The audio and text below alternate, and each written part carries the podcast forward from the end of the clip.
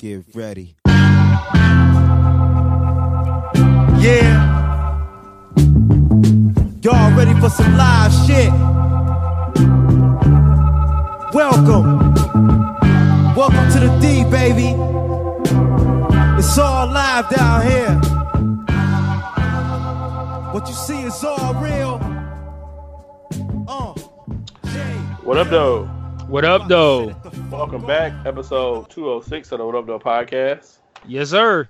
Uh, we are today recording with Brian from the Herfcast. Uh, it's one of our, uh, hopefully, one of many podcasts where we collaborate with some other guys who are in the podcast game as well. And this is a cool one because we got a chance to talk about cigars, bourbon, and so forth. And that's one, two things that are kind of dear to both of us, and we don't really get a chance to talk about on our normal podcast.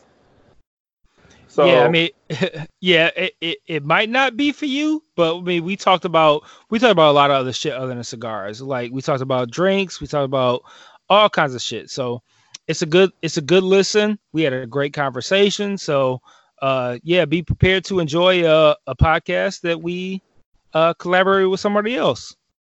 Yeah, uh, Brian is pretty dope. Uh, this has kind of been in the making for maybe a year or so. You know, we've been trying to somehow get this together, but you know, we we hadn't had opportunity until now. So now is it, and uh, we had a good conversation. So uh, check this podcast out. It's kind of long, but it's pretty dope. And uh, yeah, we uh, hope you like it. Enjoy. Yeah, hopefully y'all enjoy it. Peace. Peace. Is that Blanton's? Oh boy. I found it at Meijer's. What? Yeah. Wow. So yeah, I'm I'm living it up.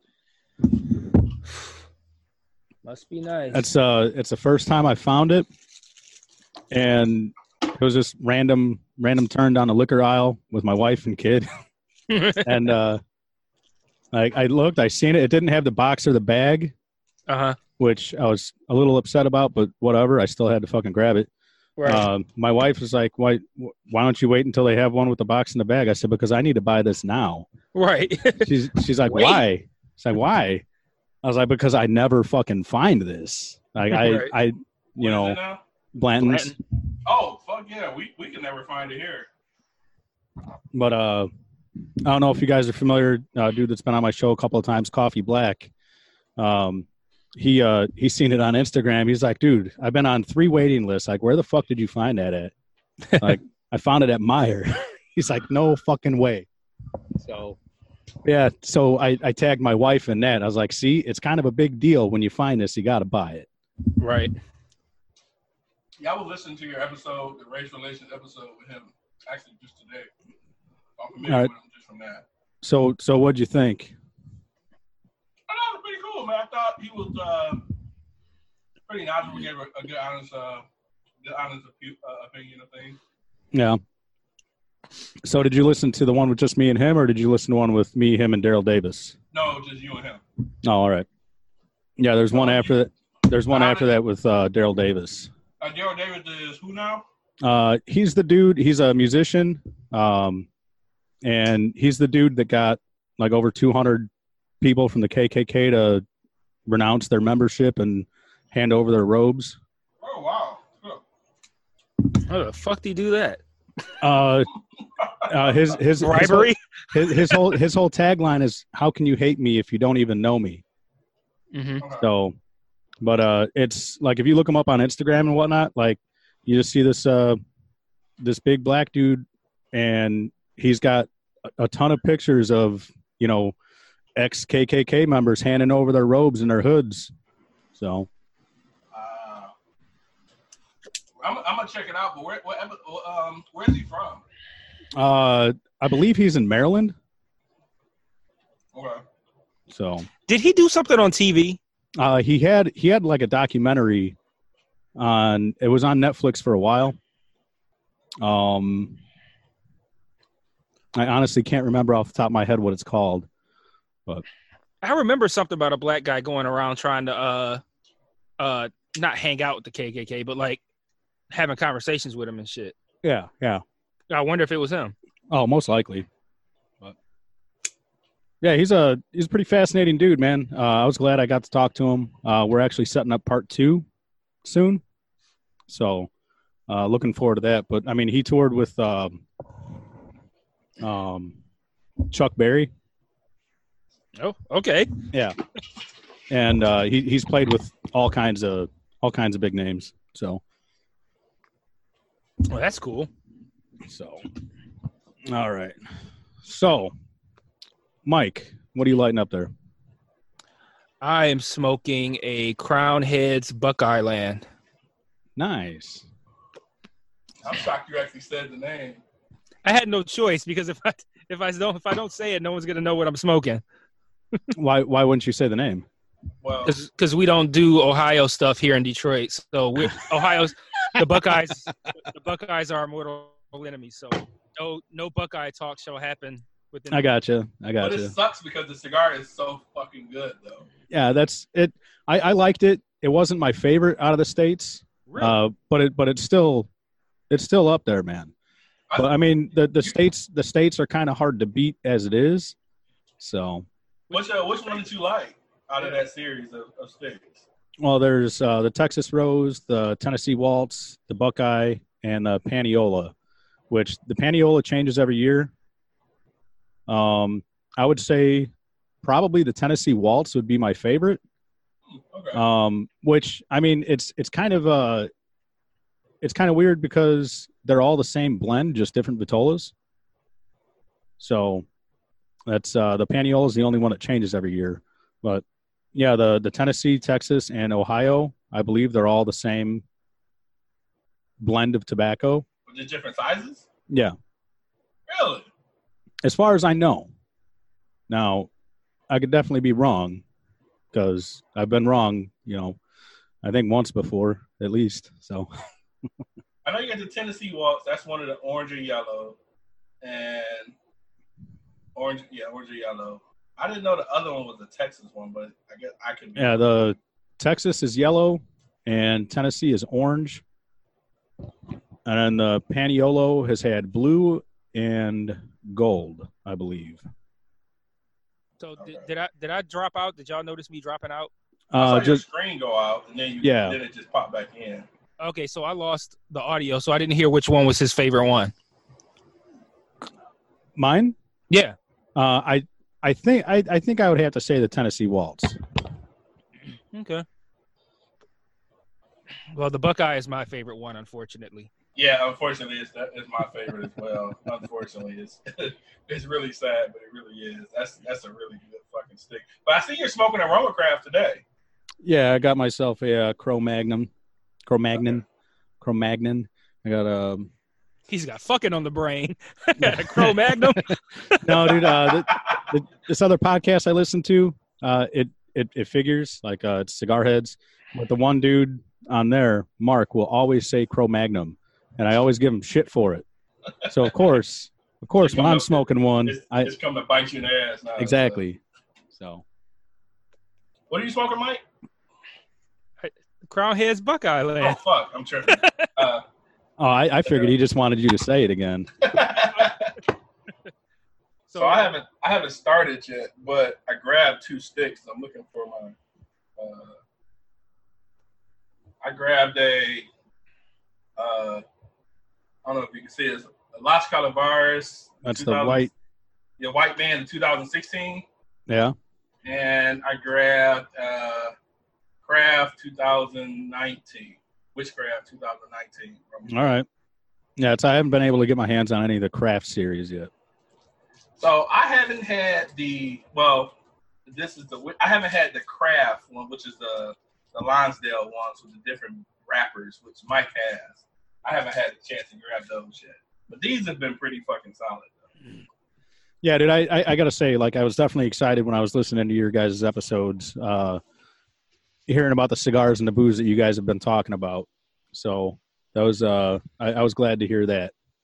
We do a lot of cigars and a lot of boozing. Hey, that's, uh, well, I mean, fifth of the night, Mike. How can you not? Right? yeah, he, he has a name that he lives up to his name. Seriously. Yeah, unfortunately. Um, Sometimes it's cool, sometimes it's embarrassing. it all works out.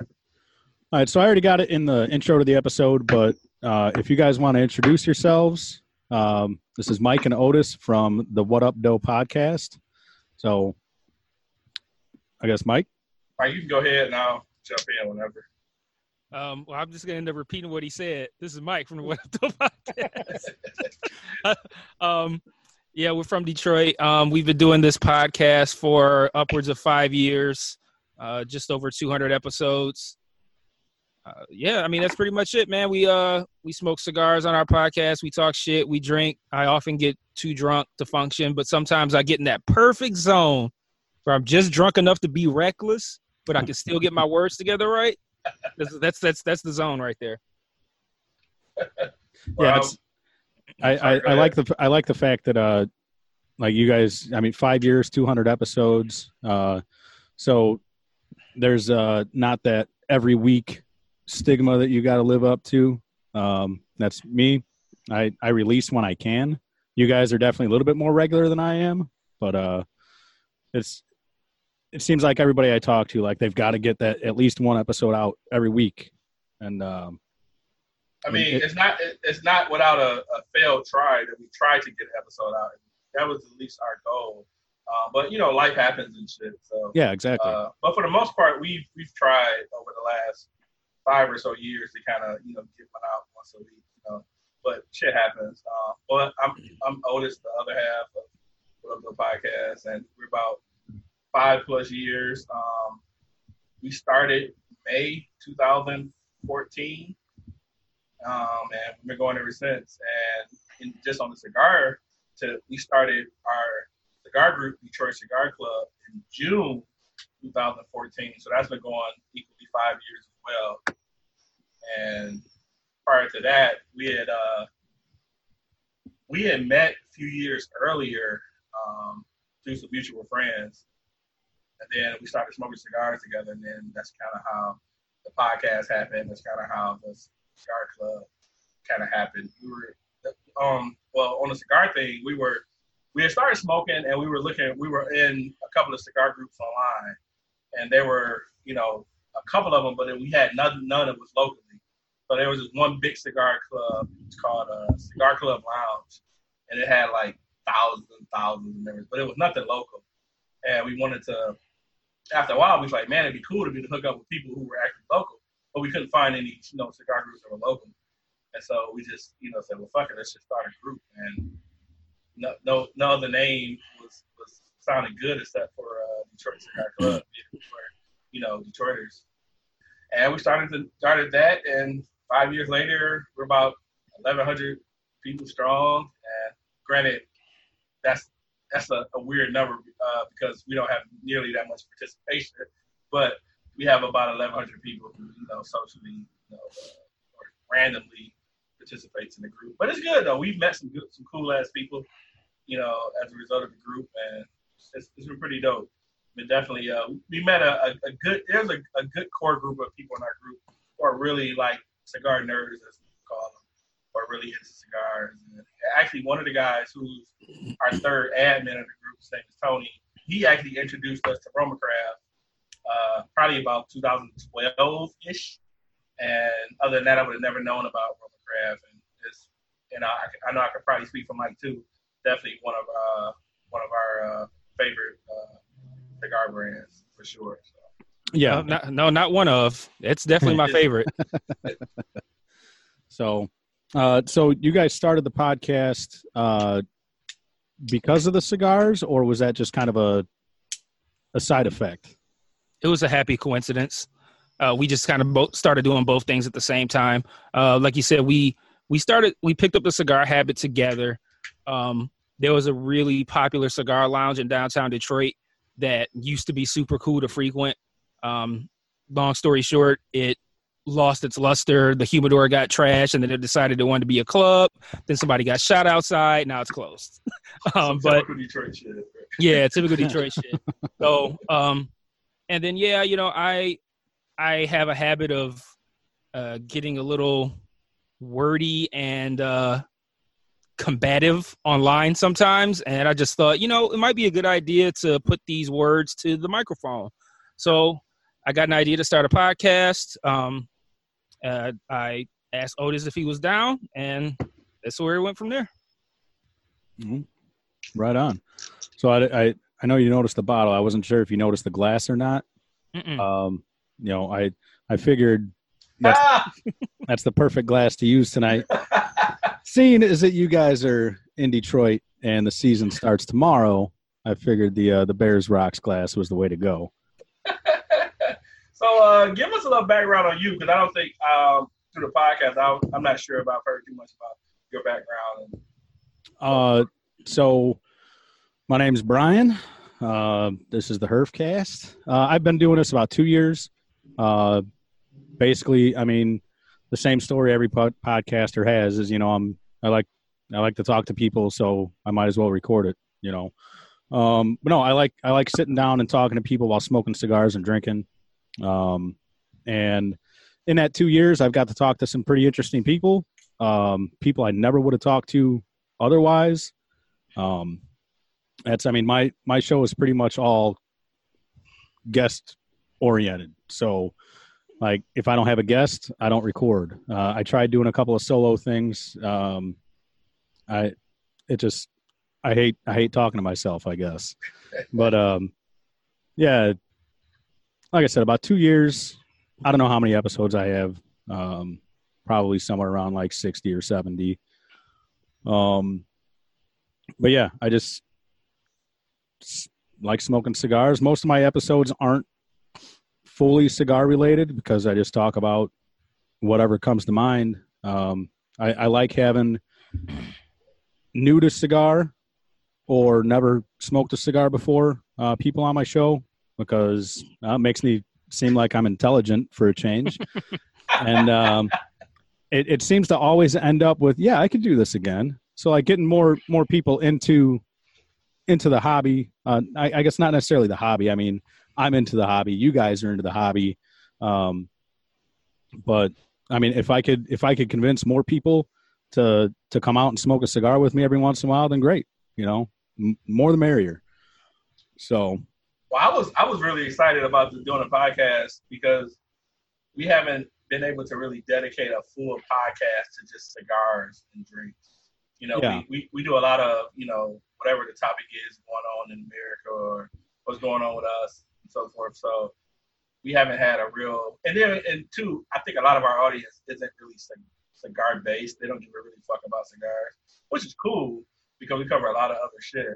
Uh, Yeah. So being able to actually talk to some people who actually, you know, smoke cigars, drink whiskey and bourbon and stuff like that, you know, was definitely up my alley. I was assume probably Mike as well. So this was definitely something that was uh, definitely uh, definitely ready to ready to do and ready to talk about. So I'm glad we were finally able to get together. I know. Uh, I mean, we we've both mentioned it in passing to Delvin.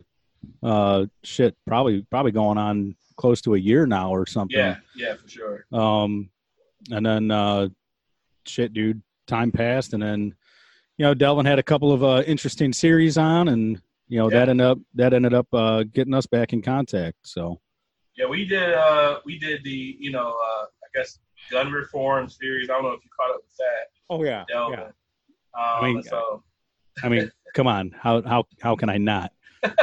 um, that's I, I actually I actually put that in my intro that uh you know the Delvin Delvin series with you guys, then the bearded idiots, then all of you guys together. Um, And Yeah, you've I- done and you've done episodes with the beard. I see you've done episodes with some of the guys, couple of guys separately from the beard idiots. Uh, with uh, fuck, I'm losing their names. I did uh I had I had Kelly and Curtis Kelly. Kelly. on. Uh, I've had You had Curtis and his wife on at the same time. yeah it was then it you was had Kelly with a separate episode. yeah I had Kelly and Keegan, um, and then not too long after that is when I did uh Kelly Curtis and Terry. So Okay. um but yeah that's uh i i loved i loved the uh the series with delvin because you got both sides man. Like you, you were able to hear both sides uh pretty raw from each side. And then um you know the the the, the round table discussion with it i mean it I, I love the fact that uh everyone's still talking to each other after that shit you know? Because too too many times too many times that that discussion's had between uh, some good old boys in Texas and a couple of guys in Detroit. Uh, it's it's not going to end well. Yeah, I, I was I, well, I was telling Mike before we recorded one of our episodes that this was before we did our last, you know, the final part of that series. I really didn't know. I really didn't have a real reason to, to come back and record. But I was like, I listened to their episode and I was like, fuck, we're like way opposites on what we believe, you know, as far as this. And, you know, but I was like, you know what? It'll, we, I can't just end it as this without having, you know, our discourse together. So we, you know, we finally did it. But, you know, we, we still ended that, you know, kind of on different sides of the matter. But you know, we we you know, and Mike talked about it that you know we should do some podcasts together with them that are totally not serious. Yeah, Some stuff because you know we ended those laughing and joking and you know had a good time with that, and I think that's probably probably best. you yeah, know that the, the gun topic is you know I think it's geared to both sides and for two totally different reasons. But you know I, I think it'd be better content to be on you know more lighthearted things like bourbons, liquors. yeah, exactly. stuff And they like they they definitely know their their bourbons and and scotches. Uh, you know, it's definitely their their expertise there. Mike, what are you drinking? Uh, Tito's. Fancy. Yeah, I, I I'd usually like to have like whiskey and bourbon with my cigars, but um, I've been getting out of hand with that. I, I drink if I drink vodka, I, I drink a little bit less. So I was like, yeah, let me just get the vodka because yeah, I, I'm tearing through the whiskey at an embarrassing rate. So I uh, decided. Well, I had a little bit left of this bottle that I said I wasn't going to drink, and I just said, "Fuck it, I'm just going to finish it." But I brought back a bottle from Cuba, um, and it was a Havana Club Maestro, and it's one that you can probably get in Cuba and just other places, but it wasn't like the low level one. But I've poured through so much of it, I'm like, you know what? Fuck I'm gonna save a little so I can add to uh, an infinity bottle.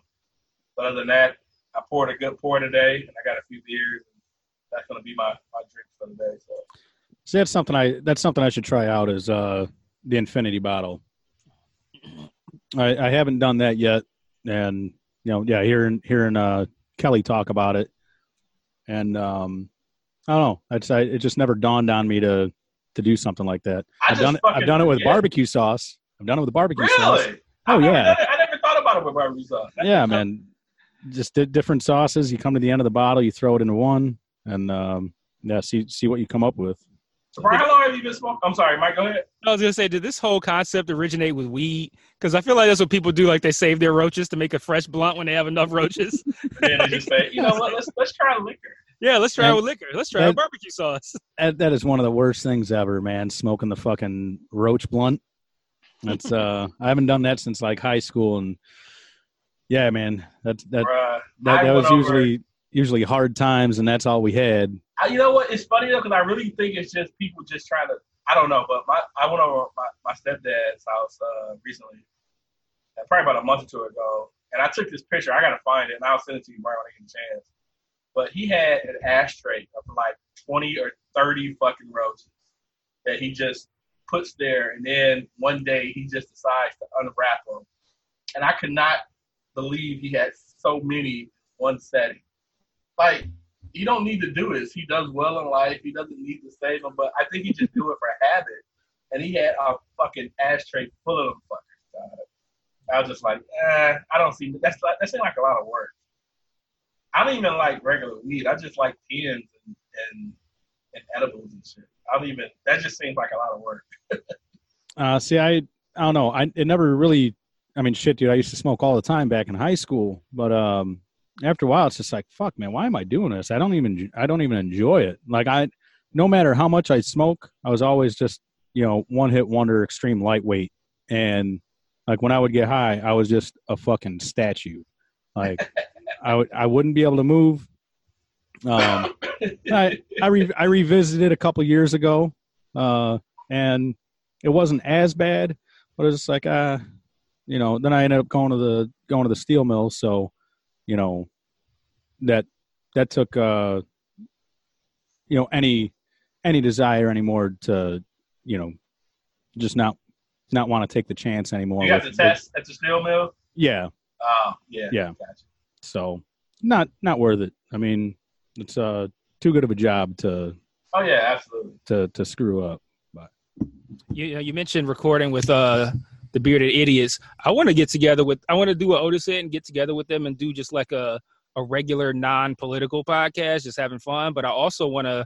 I, I want to do a podcast with just Kelly.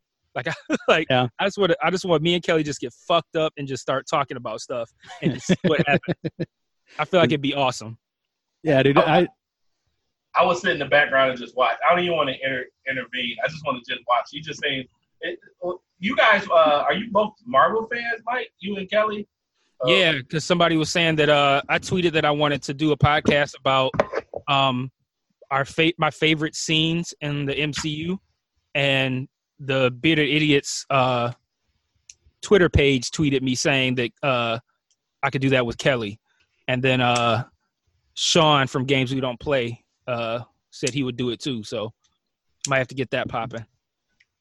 But I want to do the thing with Kelly separately, like just getting fucked up and just talk. I want to do that separately, and then have a separate one about about the MCU.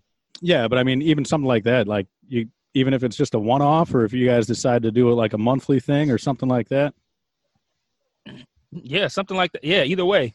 I just know uh now that we've dipped our toe into the remote podcasting game and then after listening to and seeing how much better this sounds, it just opens up so many avenues. Like it opens up our ability to record uh if we want it more often or on different days at you know different times. Um, it opens up the ability to have uh, more guests on. It opens up the ability for us to be guests on more other people's shows. So yeah, I'm I'm ready to see what all we can do with uh with being able to do this remotely and have it sound good. Yeah, Yeah, like we're on like 200 and whatever, three or four or whatever, and we've done all but one in the same place. And so we just, it was just the camaraderie of just being together, just recording, you know, and getting feedback off each other. We didn't, we, I, I just never thought that we would be able to work like that remotely, just technically wise or just, you know, uh, um, I don't know the word I'm looking for, uh, just just running ideas off each other. But we did that one one podcast, that, you know, a couple of days, a couple of weeks ago, and it, w- it was kind of flawless, man. And so, you know, it's more it like we talked about on the other podcasts. It's it's definitely it's always been convenient for me. It's always been at my house, and so Mike comes to my house and we record. Goes home, you know, so he has to drive to and fro and so forth. And I, I think he has more of the responsibility. You know, he has you know two little kids at home and. You know, I don't have small Three. three kids, excuse me. uh, and and so uh, it's you know a lot of a lot of responsibility falls on him, and so being able to do this, you know, opens up you know for him a you know a, a lot a lot more time, and you know we we got to work smarter, not harder. You know, especially working nine to fives, and you know, being, you know, it's not like we just sitting around all day and record. So it, it- yeah, it definitely works out for the better. So we, we, we hopefully just uh, you know, as Mike said, we can get guests on, we can be guests on other podcasts, and I think after five years, maybe we'll become famous. I don't know, probably not, but you know, it's just fun, man. You know, we we never got into it with the, the thought of maybe we could be like some famous, you know, podcast. Have, have y'all been hearing me good? Because I, I just realized I didn't have my mic on. uh, it's it's been all right. It's, I mean, it hasn't been perfect, but we could hear you. That's so stupid. I'm I'm so buzzed. It's the, the volume was fine, but it sounded a little choppy. But I didn't know if that was my internet or not. Bruh. So it sound okay now? Yeah. Yeah. I just realized I didn't put my fucking mic on. No, That that's is- all right. I, I, Uh, Only because my cigar almost hit it, and I was like, "Oh, let me let my the cigar hit." So I'm like, "Oh shit, that's my mic sitting there." yeah, dude. Uh, I I uh, I had Sam Leccia on my show. Um, Oh, from the Cecilia Cigars. yeah, Oh, I- okay. I, I had him a while back, and about an hour into it, I realized I didn't fucking hit record. Oh wow. So, Uh, but we still we still got like 50 minutes or something. But uh, oh, that's cool. Yeah. yeah, but it was like son of a bitch, man. It, it, I was using Zoom, and I hit record, but I didn't hit record the computer. So the first half was just fucking gone. But Uh, you know, you live and learn. We did we did fi- we did 50 episodes, uh, not recording on the actual mic that we bought. We were recording on a computer mic, and we didn't figure it out to fucking 50 episodes in that we wasn't even recording on the actual mic. So yeah, it shit happens. yeah, We just we just learn everything slow as shit. Like who does 50 episodes and not knowing that they're using a mic? Like, and man, 200, 204 episodes, which uh, I- I mean, I'm gonna be honest. When I listened to it in comparison to the remote one, they sounded shitty. I'm like, we did 204 shitty sounding episodes. like, And the thing is, I, I mean, I, I I don't, you know, Mike said they sound shitty. I don't think they sounded shitty, but I think the they sound shitty by comparison. it just even then I didn't I didn't totally think that, but I just thought that it it sounded better as a, us being remotely. I think together we had you know the ambiance of the the sound of the garage and the echo and and all that crazy stuff, but and we're not even using the same mic, so it's not like you know we we coordinated that well. Um, but I bought one of the clip-ons just to try it. He had a he actually Mike has the microphone that we used for our first Quote, 50 episodes quote unquote used. yeah, quote unquote used. We had it there. It was a it was a paperweight. so it's been a it's been a, a weird learning experience, and, and and now in this day and age, with 2019, we've there's so many podcasts out, and when we first started, it wasn't really that many podcasts. So we've seen so many podcasts come in and some go, uh, but mostly come. You know, we've seen uh, tons of them. You know, everybody has a podcast, and so we we we kind of still look for me. I still look for like organic homegrown podcasts. Like I don't listen to a lot of famous podcasts. I like I like the the guys like us that records in their crib and got regular nine to fives and you know uh kind of do what we do. So like Delvin and um uh Baylor and uh you know games we don't play and stuff like that. So yeah. That's. I mean, I I gotta I gotta hand it to Delvin. I I love his show. Um, I I love the shit that he talks about and the shit he gets people to talk about. I mean, it's.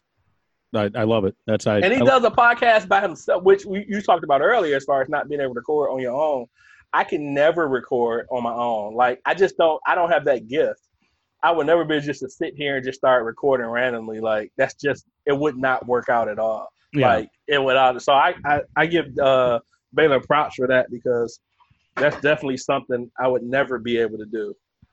Yeah, but that's uh, you know, like you were talking about remote earlier, like recording remotely. Like that's that's my whole thing, man. Like it, it's pretty rare now that if I get somebody in the studio with me, um, because like my my schedule is I, I work swing shift, and it's it's hard to it's hard to schedule shit as it is. But then trying to convince somebody to fucking come over to my house to That's part. That's part of the problem why we never really had like the guests we've had has been our friends. yeah which, yeah which kind of just come over anyway. So it's not like an extra thing for them to come by to record. So they end up, you know, just popping up and it's like, oh, just make. It's not like, hey, come over and be a guest. It's just like, oh, you over here smoking anyway. Just stick Yep. around and just, you know, comment on shit.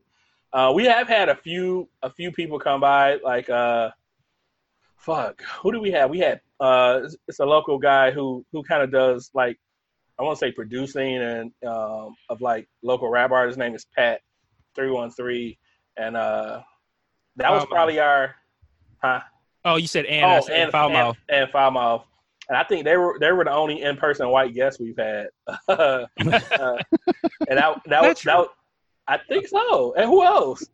Yeah, no. Who who else would it be? Yeah. That was the first time I've seen people do dabs in in in in, in person. Uh, Not dabs the dance. not dabs. no no Like- yeah yeah yeah the the the the, the torch with ceramic and you Mm-hmm. know throwing the shatter or whatever on there Yeah, whatever that shatter shit is. So yeah the first time I've seen that in person, so that was uh, pretty interesting. yeah that, that's uh Did I, I like did I do it? I think you did. I I did. I did. I, I, I like listening to uh, Joey Diaz talk about that shit. Uh, comedian Joey Diaz, like he's like, "Nah, dog." He's like, "That shit that that makes me feel like I'm doing drugs." It's like, No, that shit looks like real. I, no just, I don't know. I just I just start thinking of like Breaking Bad and shit. I was Like, about to say some Walter White shit. Yeah. Yeah, so so like doing dabs is basically like you got this like ceramic stem on like you know what looks like a you know what should be a bong. you got this like ceramic stem coming out of the top, and you heat it up with a torch, and then you take your your your oil or your wax or your shatter. Like these are all new THC uh, substances, uh, basically just concentrated THC, and uh, you heat the ceramic up so it's super hot, and then you uh you put the shit on it, and you know it just it. From what I understand, it gets you fucked up. Yeah, I didn't do it, so I don't know. I don't know how, how you were, Mike, but Uh, uh, it must have been good because I don't remember. yeah, I don't remember much either. I didn't do it though. I think I was just drunk, so it was all good. No, that's uh, I, I haven't ventured into any of that. Um, but yeah, it's uh the the new the new modes of entry. Uh, it's getting pretty innovative, you know. Yeah. Yeah. So, but uh, so your uh your cigar club, uh, you started that five years ago as well, Yep. and and you got eleven hundred members. Uh, is is everybody located around Detroit, or do you guys take members from other areas as well? we take members from other areas, but it is mostly uh, local folks. My wariness on taking members from other areas is that we can never really gauge whether or not these are people who actually want to be in a group or if these are people who just Googled, not Googled, but like Facebook search cigar groups so they can pop in and promote whatever it is that they sell. Yeah, So, like, or I- or hope for or hope for people to send them bombs and shit. Yeah, so like I, I we we try to gate like do a little bit of a judgment call on who we take in. We have questions that you have to answer to get in, but a lot of times people don't answer the questions. But like I'll I'll go on their profile and see like okay, does this look like an actual person or someone who's like a retailer or something like that? You know, I I I'll reject people based off stuff I might see on their profile. Like, oh, I don't like that person. you know, I'm like, not This, gonna do- dude, this dude's wearing a fucking Ohio State shirt. Fuck that dude. Exactly, exactly. He's probably not going to get in. no, not gonna get No, in. but we but we have people from other states that we you know I mean it, it's cool you know as long as we we would know them or have some kind of affiliation with someone here or something. We're not that stringent to that, uh, you know, but we try to keep it local. Um, but a lot of you know you have a lot of people who really want to promote their agenda of something or so Oh, yeah. forth. So a lot of people that don't smoke and they just want to like it was some person I, I don't I don't remember even accepting him. I don't know because it's, it's three it's three of us who accept members, me, Mike, and another our uh, other um, member Tony. And someone was talking about a cigar, and he was he said something like, "Yeah, I'll you know split that open and make a blunt or some shit." And I was like, Delete. not even I didn't see it, but it was just with Tony. Sounds like yeah, he wasn't for that. You know, we we we try to you know keep a good culture of cigars. You know, we we want we want. I think we consider ourselves kind of you know the nerds of the cigar world. We want to you know we follow you know cigar brands heavy. You know we want we some, we like to know the blends when they're released. You know, cool shit like that. We're just not a group to take selfies and shit. You know, smoking a cigar and shit like that. So, you know, I think, you know, we kind of pride ourselves as being pretty knowledgeable when it comes to cigars and, you know, we want to, you know, a good healthy group. We try to do meetups and things like that. So, you know, it's, and especially here, we have, there's a lot of, lot of lesser than as groups here in Michigan. yeah. Uh, groups that have started after ours, wanting to be our group, but not really have it. You know, like there's a group that literally just wanted to be the white version of our group. you know, and it's just like, come on. it sounds dude. funny, but it sounds funny, but it's true. Like, I I mean, mean, that's I, I, I I I know it is. Like I'm definitely not doubting, and I'm and I could even see the headline, just you know, like White Detroit Cigar Club. Like, Well, they well they they they labeled themselves as the uh I forget what Michigan. What is the fuck is the group? cigar smokers of Michigan. cigar smokers of Michigan. And so what? And just for the re- for the record, just uh, uh the pre- pre- preface the we're not an all black group, yeah, so it's not that's not our group at all. You know, uh, but when you have a Detroit cigar group, you're gonna get mostly black folks. Uh, it's Yeah. How it works out. but that's not that we was never like the Black Panther of cigar groups. That was never like our, our our mission to be that. Uh, but that's just you know the makeup of Detroit is you know 80 90 percent black, so just how how You it know is. what I'm saying? right right but a guy was in the group he i think he may have posted once and then like six months later he was like hey i'm starting a group you know it's called this and I'm like, oh, okay. And I think his reason, I'm, I, he's never deleted the post. So I remember that he was saying something like, you know, you guys don't address the issues of new cigar smokers or something like that. And I was like, oh, that's bullshit. Uh, but I think he just wanted, uh, I, I, really just think he wanted just a white version of the group. Um, but everybody that we've talked to from other groups to just people, and you know, they always come back saying that you know our group is the better group, and it's not because our group it's because we've made a group, but it, it just is. You know, Yeah. if we were if we were the lesser than group, I would just say, yeah, we're lacking. We need to improve on some shit, but we're not. So, Uh, that's I'm I'm in a handful of groups, and and you're welcome to get in our group, by the way. So you have, Oh, an that's- I'll- I'll def- you have I'll def- honorary pass. I'll, I'll definitely look it up when we're done. Yeah, and, I, Um, and I, also I was gonna say too, if any of your listeners want to get in, they can get in too. Like, I mean, I'd say like if when you get to the question answer part, just say like, "Hey, I listen to the Herfcast," so that way we can know. But I mean, yeah, like any of your listeners can get in too. And all we do is just, you know, we post our, you know, we post what we're smoking. We might post some news stories about some new shit that's coming out, uh, and just have conversations and post pictures of our cigars. And and and if people have questions, you know, we answer questions. We put people on new shit. Like it, it's it's a it's a good good fellowship, and we've met some uh, great people through it. yeah, that's what I was gonna say. Like I'm I'm in a handful of groups, and um, I'm I'm kind of selective. Like I I don't have the time to keep up with a bunch of fucking groups, and I don't like posting the same fucking thing and in in five different groups. You know, trying to be creative and and and figuring out five different uh, captions to the same photo. You know, right. but uh, like one of the, like the reason I asked about like the the locality of it, uh, like I'm in a group uh, MHC, the Minnesota Herf Connection, and like those guys, you know, there there's people all over the country in there, but um, like they I they swear get, they did a. I swear it was an article on that group before, or they, oh, someone did a podcast about them.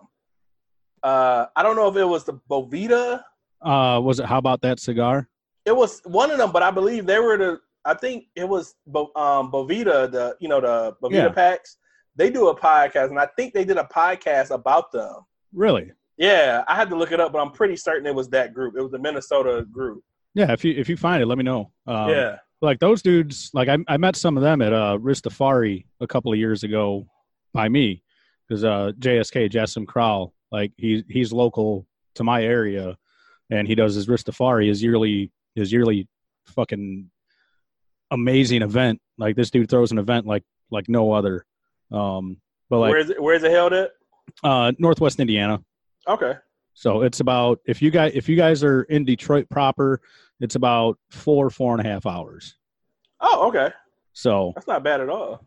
but um so like I, I met a group of these guys there and you know yeah minnesota herf connection you know this and that facebook group. Well a buddy of mine added me to the group. I was like well i'm not in minnesota. Like god it doesn't matter you know but what what i'm getting at with that like these these few groups that i'm in like it's hard to find a shitty cigar group.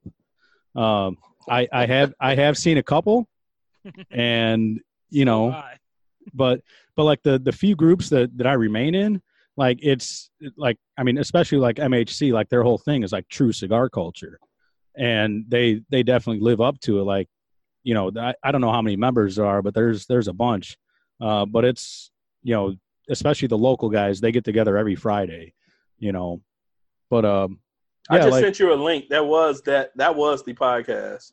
was it? That was a that was about their uh their episode their their their cigar group. Um, Sweet. I don't know when what year this was released. It doesn't show the date, but yeah, I remember listening to them. Cause I remember listening to them. I was like, damn, we have about the same amount of members they do. Um, but it, they had the same organic approach of what we did, so it was kind of cool just to see another group that was you know uh kind of doing the same thing we're doing. When, when did they do their uh their meetup? Uh, That one meetup you went to? uh, it'll be March, uh, March, May, March. Okay. uh this year if you give me a minute i can find it but uh it's uh i want to say march the weekend of march 9th Oh, okay. uh but yeah, they do. If they I'll do get- I'll get back that's to a about four that. hour. That's like a four hour drive in March. I would definitely wouldn't mind go, go trying to check it out. yeah dude I'll, I'll definitely send you some info um but yeah riste uh he he he fucking does it up dude. Uh a, a whole lot of food uh booze. His giveaways are just top notch. And everybody that comes you know, like he's got people all over all over the states coming, and uh, like everybody that comes, like you know, it is that it is that cigar culture, the the cigar culture that everybody talks about and loves, and you know, just the the best people for it, they all come out. So That's what's up. I might have to Yeah. join that group. We, I think we would love to be able to do something where we would have, you know, other people from different states and shit like that come to. Um, we're just not there yet. We're, we're even though we have a lot of members, participation isn't really there, you know. So, you know, hopefully over the next, however, it, it really doesn't matter. I don't really care to like push, you know, participation for the sake of. Long as we get, you know, people that, you know, I have long lasting friendships now with guys in the group that, you know, because of the group, I would have never met them um, and so that's pretty, you know, pretty cool with me. You know, I the guys that the core guys when we have meetups, it'll be those core guys. You know, we meet up with, and that's all good. You know, for me. But you know, for Detroit, it's just cool to have a a, a kind of an uprising of a cigar culture, yeah, which has never been here. You know, at all. So I think the the craziest shit that came out of our group was we got invited to one of our members' son's wedding. nice. yeah, He was like, I, he was like, I don't really have that many people I kick it with, so I want y'all to come. And it was what? How many of us went? Uh, me, you, Tony. Was that it? uh, I think it's just me and Tony, but yeah, Yeah. and Yeah, it was kind of. and it was kind of surreal because uh, his brother-in-law was a member of our group, and he suddenly had passed away, maybe six to eight months before that, and so that was that was probably the that probably that was the first like member of our group to pass away, and he was a generally good guy, and so you know to be able to you know see his daughter being given away. You know, and being able to attend the wedding was, you know, really kind of surreal. So, you know, it's it's definitely brought up really good friendships and Oh yeah. and com- camaraderie and just being able to be invited. I was telling my wife, and she was like, "Invited to whose wedding? Like, how do you know these people?" and when you just say it's, you know, cigar buddy, you know, she does, you know, I don't think people take it as, you know, a, a, a actual friendship, you know, but these are people who I, you know, call like actually friends and so forth. So Yeah, that's was- when was- when I got married. Because me and my wife just got married uh, last June, not not this past June, but the the, the June prior. And my buddies from uh, Cigar Geeks, uh, CigarGeeks.com, like you know, I made some lifelong friends there, and uh, like you know, pretty much everybody's out of town. But when we got married, um, a buddy of mine that's in the group, uh, like everybody got together and sent I think I think it ended up being like 36 bottles of wine for my wife Jesus, and somewhere around like 150 cigars for me wow, Like, that's dope as hell. from from from from about a dozen guys. that's you know, awesome. Nice. It's it, it's unreal. Like me like that that group, the my my cigar geeks group, not my group, but the guys I know from Cigar Geeks, like we started getting together every year.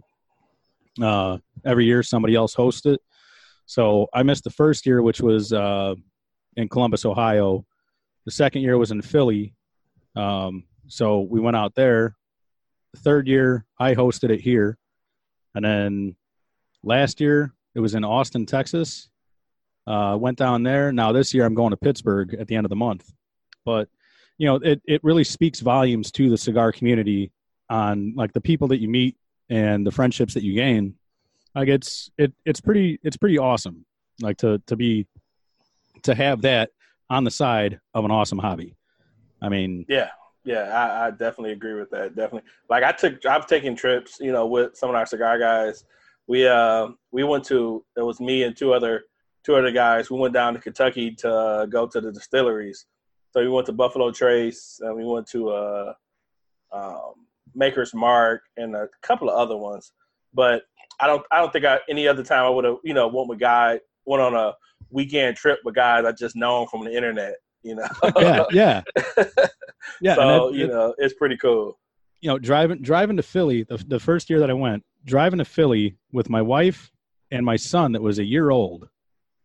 Yeah, I oh, took Oh, you took my, your family. I, I took I took my one year old son Wow. to to Cigar Palooza, but so Like, but Daddy, where's the slide at? Right. yeah, Ain't no goddamn slide. but it, That's not to cut the cigar.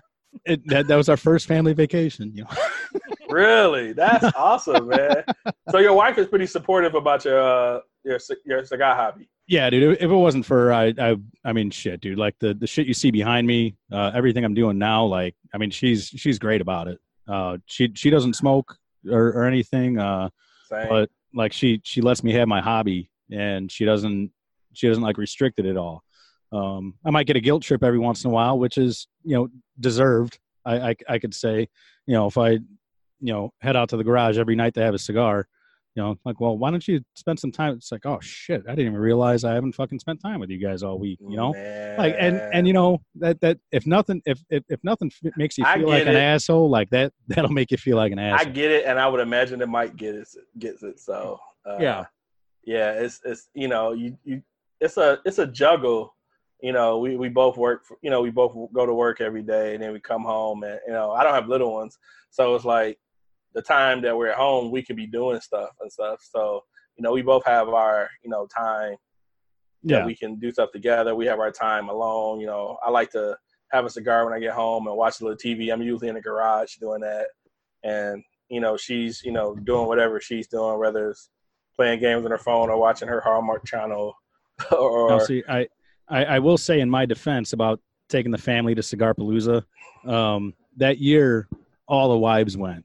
So us, oh, ta- okay, uh, us taking our son was great for my wife because like what I was getting at is like, yeah, traveling across the country to meet a bunch of guys for the first time, like in person, you know, Yeah. like we, we we do video chats and shit like that. Like my wife goes with with my with my son to meet these people I've never met in person before, uh, and it worked out really great because my son was a real icebreaker for my wife. Like all all the Mhm. wives, you know, uh, most most of the guys and and and wives are older than us. Okay. Um, all all their kids are grown and shit.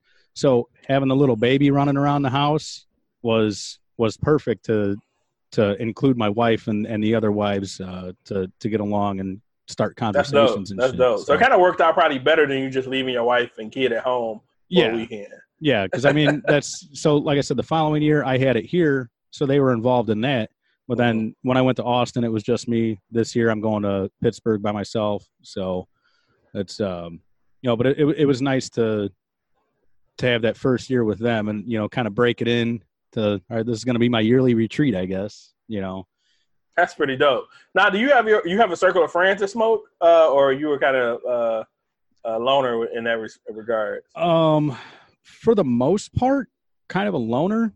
Uh, I've got friends that I got friends like right around me that dabble a little bit, uh, and then I got a couple of friends that that are regular cigar smokers, and uh, you know we get together when we can. Um, like my my buddy Dave, uh, like he was on he was on a few episodes like early early on in the show. Uh, but me and him try to get together on a regular basis. He's he's only about forty five minutes to an hour away from me, but like local local like uh you know the regulars at the lounge i i get together with more than more than anybody else um so that's that's that i guess So are you in uh are you in Indiana or do you travel for the uh the JSK event? No i'm i'm northwest indiana i i could basically um i i'm the indiana side of chicago uh so i'm i'm just uh i'm just barely southwest of gary Oh, okay. so that's that's right where i'm at I'm sorry, Okay, my, I saw- my wife is being a creep outside because I got the window open. I saw the I, you know the the the Bears glass and the the Cubs thing back there, so I assumed you were from Chicago. No, that's uh, like I said, Indiana side of Chicago. so you're not like a Pacers fan? Oh no, Patriots. No, it said Pacers. Oh, oh It's not like, are you a Patriots. Patriots no, Pacers, man. That's Pacers. I mean, Indy Indy's uh, three hours away, so it's uh, I don't know. Chicago's always been there. My my both my parents grew up in Chicago, so Oh, How far okay. How far is Chicago from you? uh, let's see. I could be in South Chicago in about fifteen minutes. Oh, oh, so it's relatively close then. Yeah, I could be I could be downtown depending on traffic, anywhere between a half hour and an hour. Oh, okay. So. okay, that's not bad. That makes more that makes more sense now that you say it. Yeah, I was like, Yeah. why aren't you a Colts fan? But I mean, if you hey, if you live live that No, close man. to Chicago, No, No. That, that, that, no. Brian said he's like he almost seems offended. What the fuck you mean? Yeah. The, Colts? So offended? what's wrong with the Colts? Nope. If I was That's- from Indiana, I'd probably be a Colts fan. I mean, it's, it's I mean, I definitely will probably definitely would be, but I don't know. Like if I live in that close proximity to somewhere else, maybe not. But um, I mean, yeah, the Colts. I mean, Peyton Manning.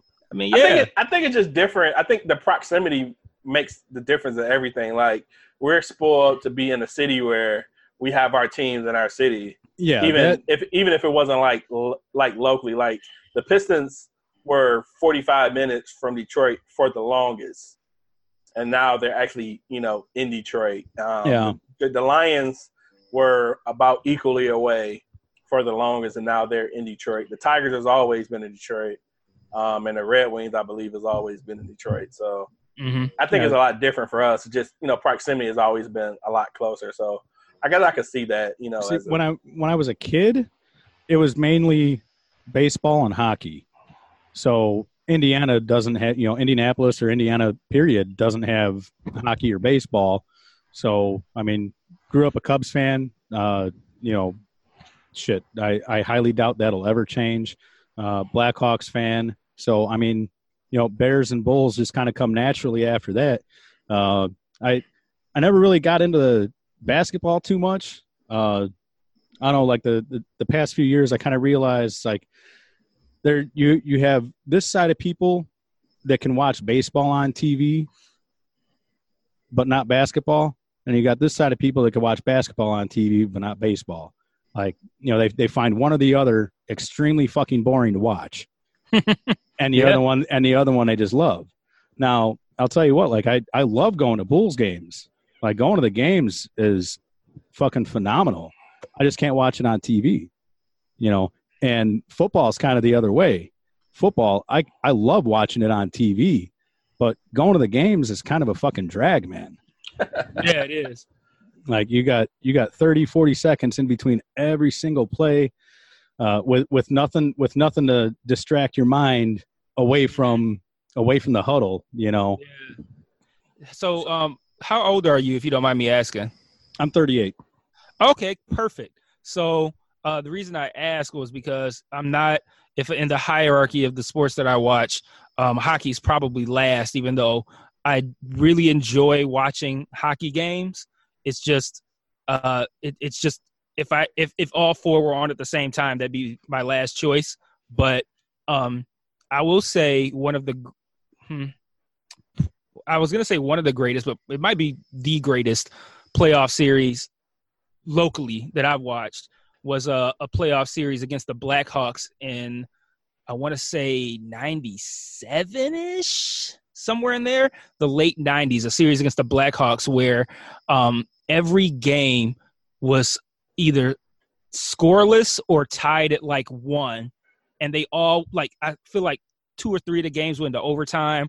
And it was a crazy, crazy series. It was so was, cool. was it was it against Pittsburgh? No, it's just the Blackhawks.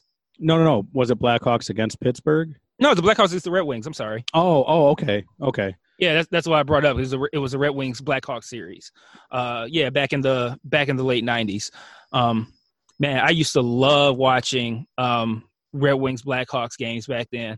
So, I mean, it's I mean, it's still fuck the Blackhawks, but I mean, like you know, it was a good series. Hey, I, I get I get it, man. That's uh, I mean, it doesn't really matter that much anymore. But fuck the fuck the Red Wings, dude. Like we're we're not we're not in the same conference anymore, so it doesn't mean as much. I mean, wanna- it's, I mean, for, for us, it's always. I mean, at least, and I, I probably speak for Mike too. For me, it's always been fuck anything that wasn't in Michigan. So I didn't go to, you know, I didn't go to for college wise. I didn't go to state. I didn't go to U of M. I didn't go to any major college actually. So I don't really have a strong leaning towards, you know, the Wolverines or the Spartans. You know, I just had friends that went to both schools, and I will say I had better parties at U of M than I went to at state.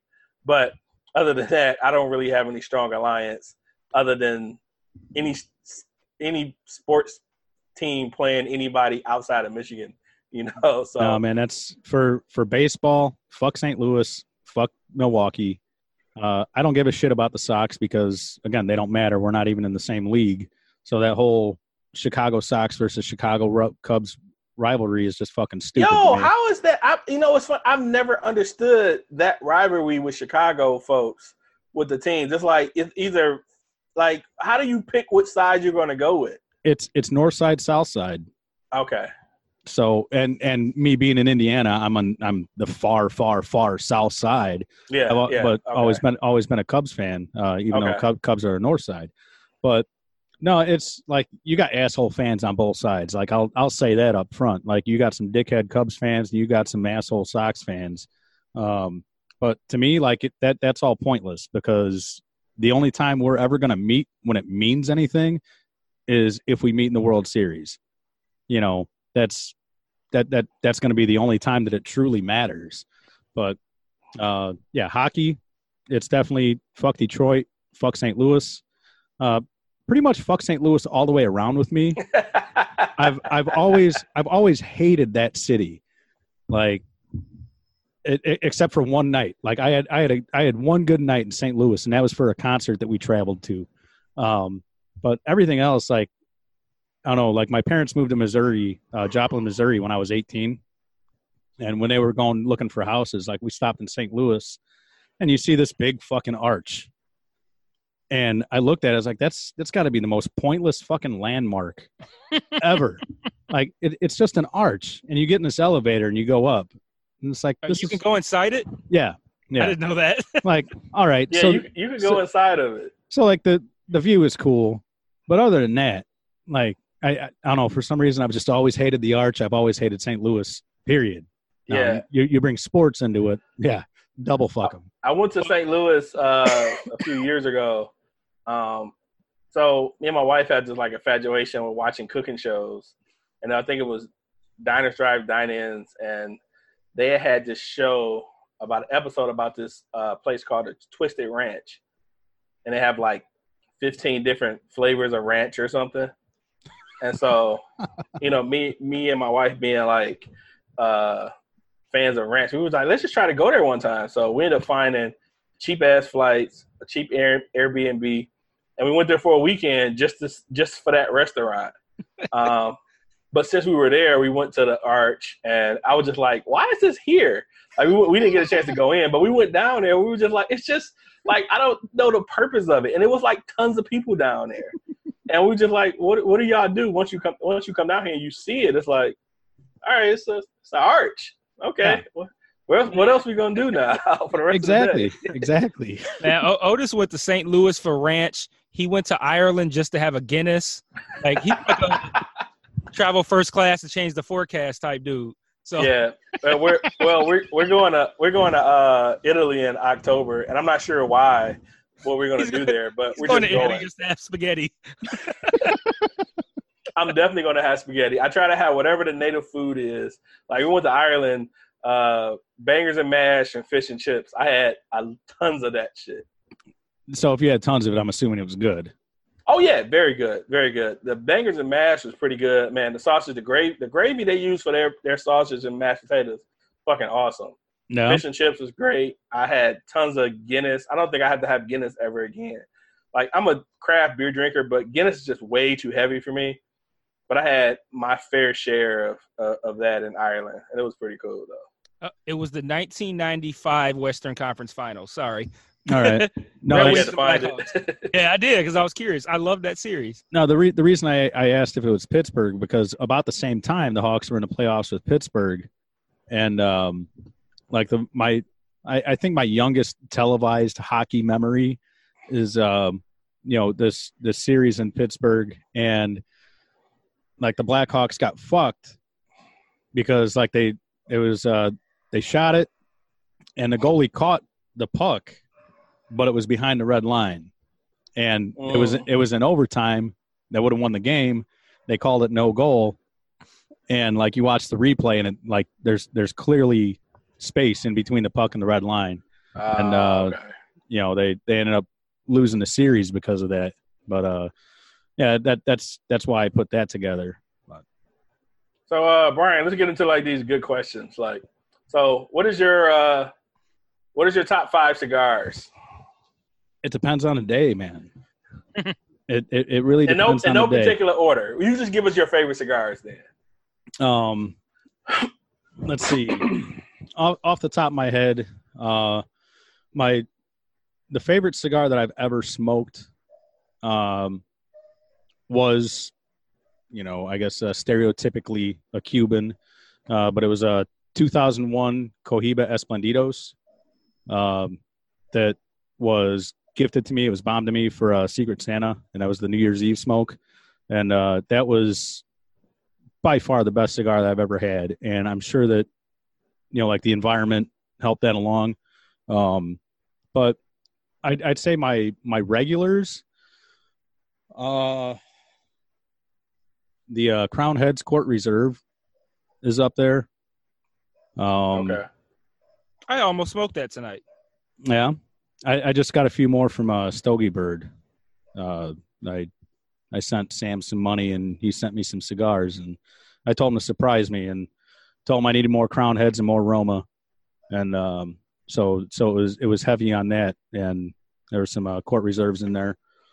Um, actually, as a matter of fact, Hey, I was I still got my box over in the corner over I there got- too. I, I- was just about to point. I got it. I got it sitting here so I could put it on the wall.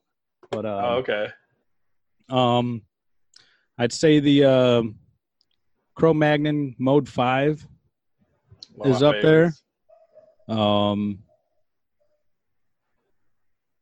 the Jas Sum Kral Zlatno Sans is Okay. up there, and uh, they're they're not in regular production anymore, uh, which which sucks. He's supposed to be bringing them back, uh, as far as I know. It always sucks when stuff go out of production. I Oh, hate yeah. limited edition shit. God, Yeah. I hate it.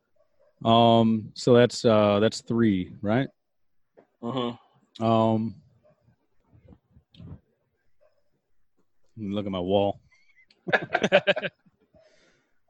uh, the uh, Labijou 1922. That was a good one. Uh, I I got a box of that when my son was born, uh, so that I could smoke one of those every year on his birthday. And in theory, uh, if my son decides to smoke a cigar on his 18th birthday, his uh, his first legal cigar will be a uh, 18 year old My Father Labijou Petit Robusto. Um, That's a good list so far, though. man, I see you got a Quesada box up there. the quesada box, the quesada box is signed. Oh, word. Okay. I, I bought that box for the signature, and it just so happened because it's from uh, 2012. Okay. I, I got it last year uh, from a buddy of mine on Cigar Geeks, and I I bought the box for the signature. I, I like Quesada cigars anyway, um, but I bought the box so I could put it on the wall, and it just so happened that the cigars were really good. So you know, bonus. Are, are you a fan of their uh, Oktoberfest cigars? Uh, I've actually got a, I want to say 2016 Oktoberfest waiting for me. Mhm. Um, I had, I think it was the, I think the 17 was the the blue band that came in like the, the little like house looking box. Uh, that was good. Um, can't remember if I had one last year or not. But anyway, um, So you got so your your your your cigar favorites kind of br- range branch out. Okay. yeah, uh, I guess How did you uh come about uh Romacraft? uh, just here and there. Okay. I'd say uh, I'll, I'll throw the La Imperiosa in as number five. Okay, that's fair. So I mean, all those not in that order, but I mean, you can't you can't really go wrong with uh, La Imperiosa. Mhm. True, very true. How many cigars do you have? Do you have like a nice humidor somewhere with a fuck ton of stuff in it, or So I got a uh, I got a Wineador. Um, oh, okay. I I'm think it, debating on getting one of those. I just haven't tried to pull the trigger. it, it, it's nice, dude. Temperature regulation and um, you know, I mean, shit. I so I got I got the Wineador and it's I think it's a 32, 36 bottle.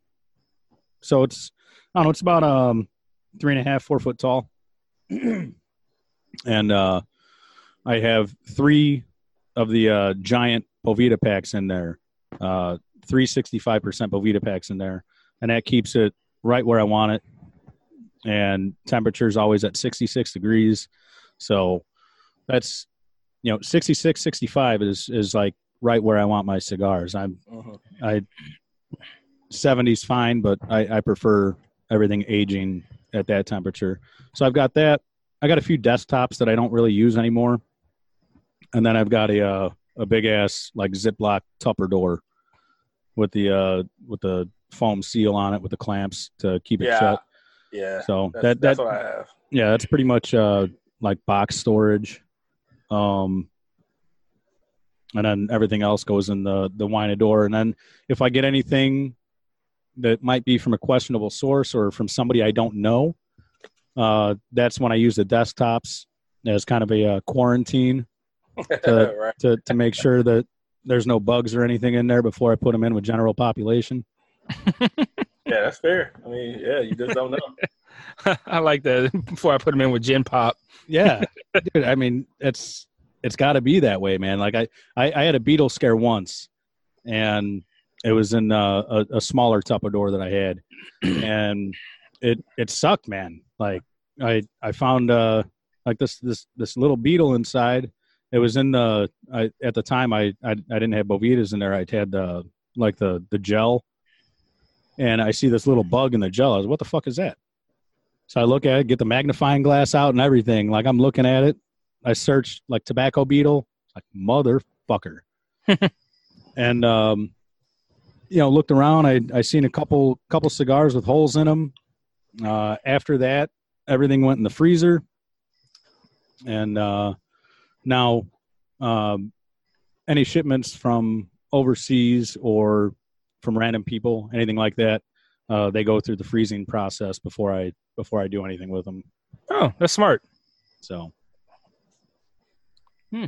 what about you guys? Otis, you asked, so you can go first while I think about it. Oh, as far as the the, the five or just the favorites? Yeah, just uh, hey, I say just favorites. Like it doesn't have to be five, but yeah. Uh, I, so my my first my first Cuban was uh 2012 PSD4, and that's where my love of PSD4s came from. I totally love them. I end up having I think a 2002 or 2003 this past summer at a Herf, and it was pretty dope. But that's been my favorite uh favorite Cuban by far.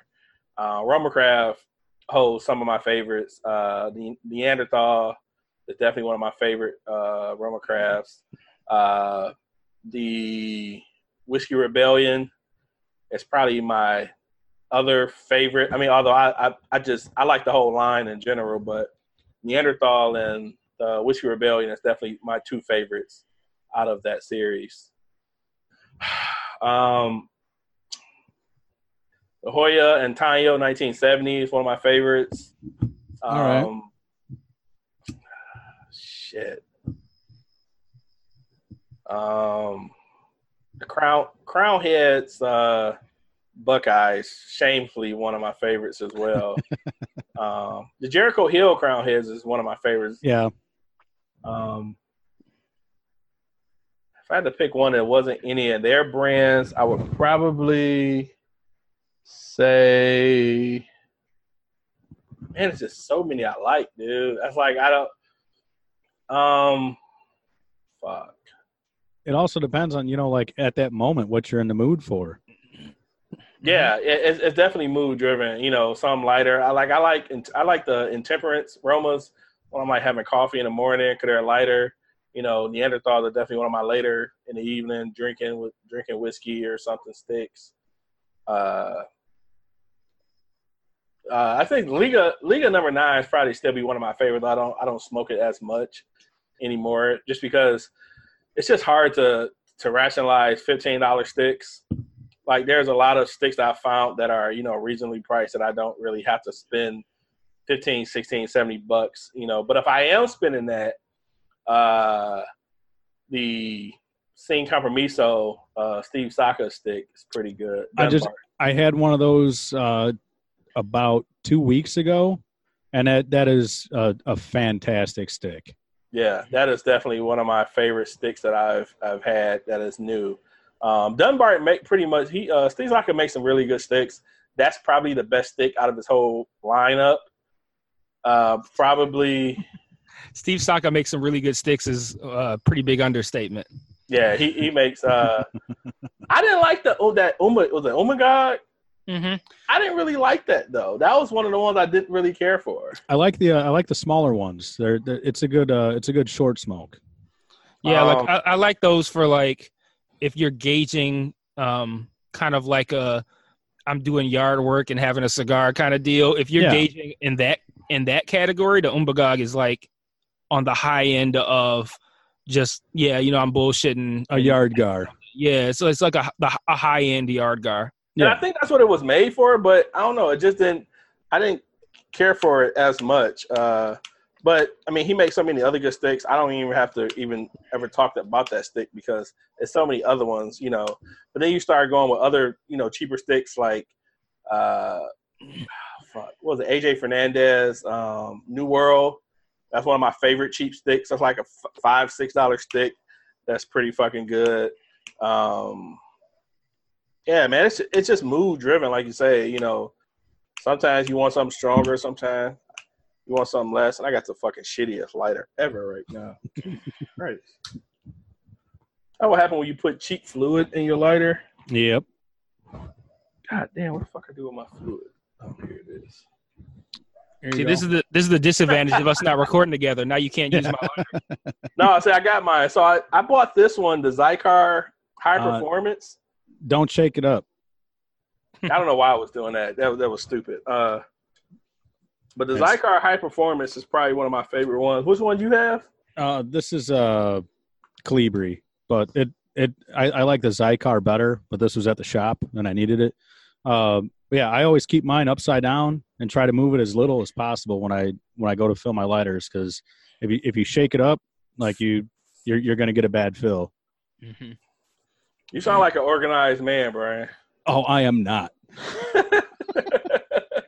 Oh, dude, like the, the the camera makes everything look good right here, but like if you've seen everything else, it's like, man, this this is in fucking shambles. oh yeah, I'm, I'm, I'm back in business now. We good now. Yeah.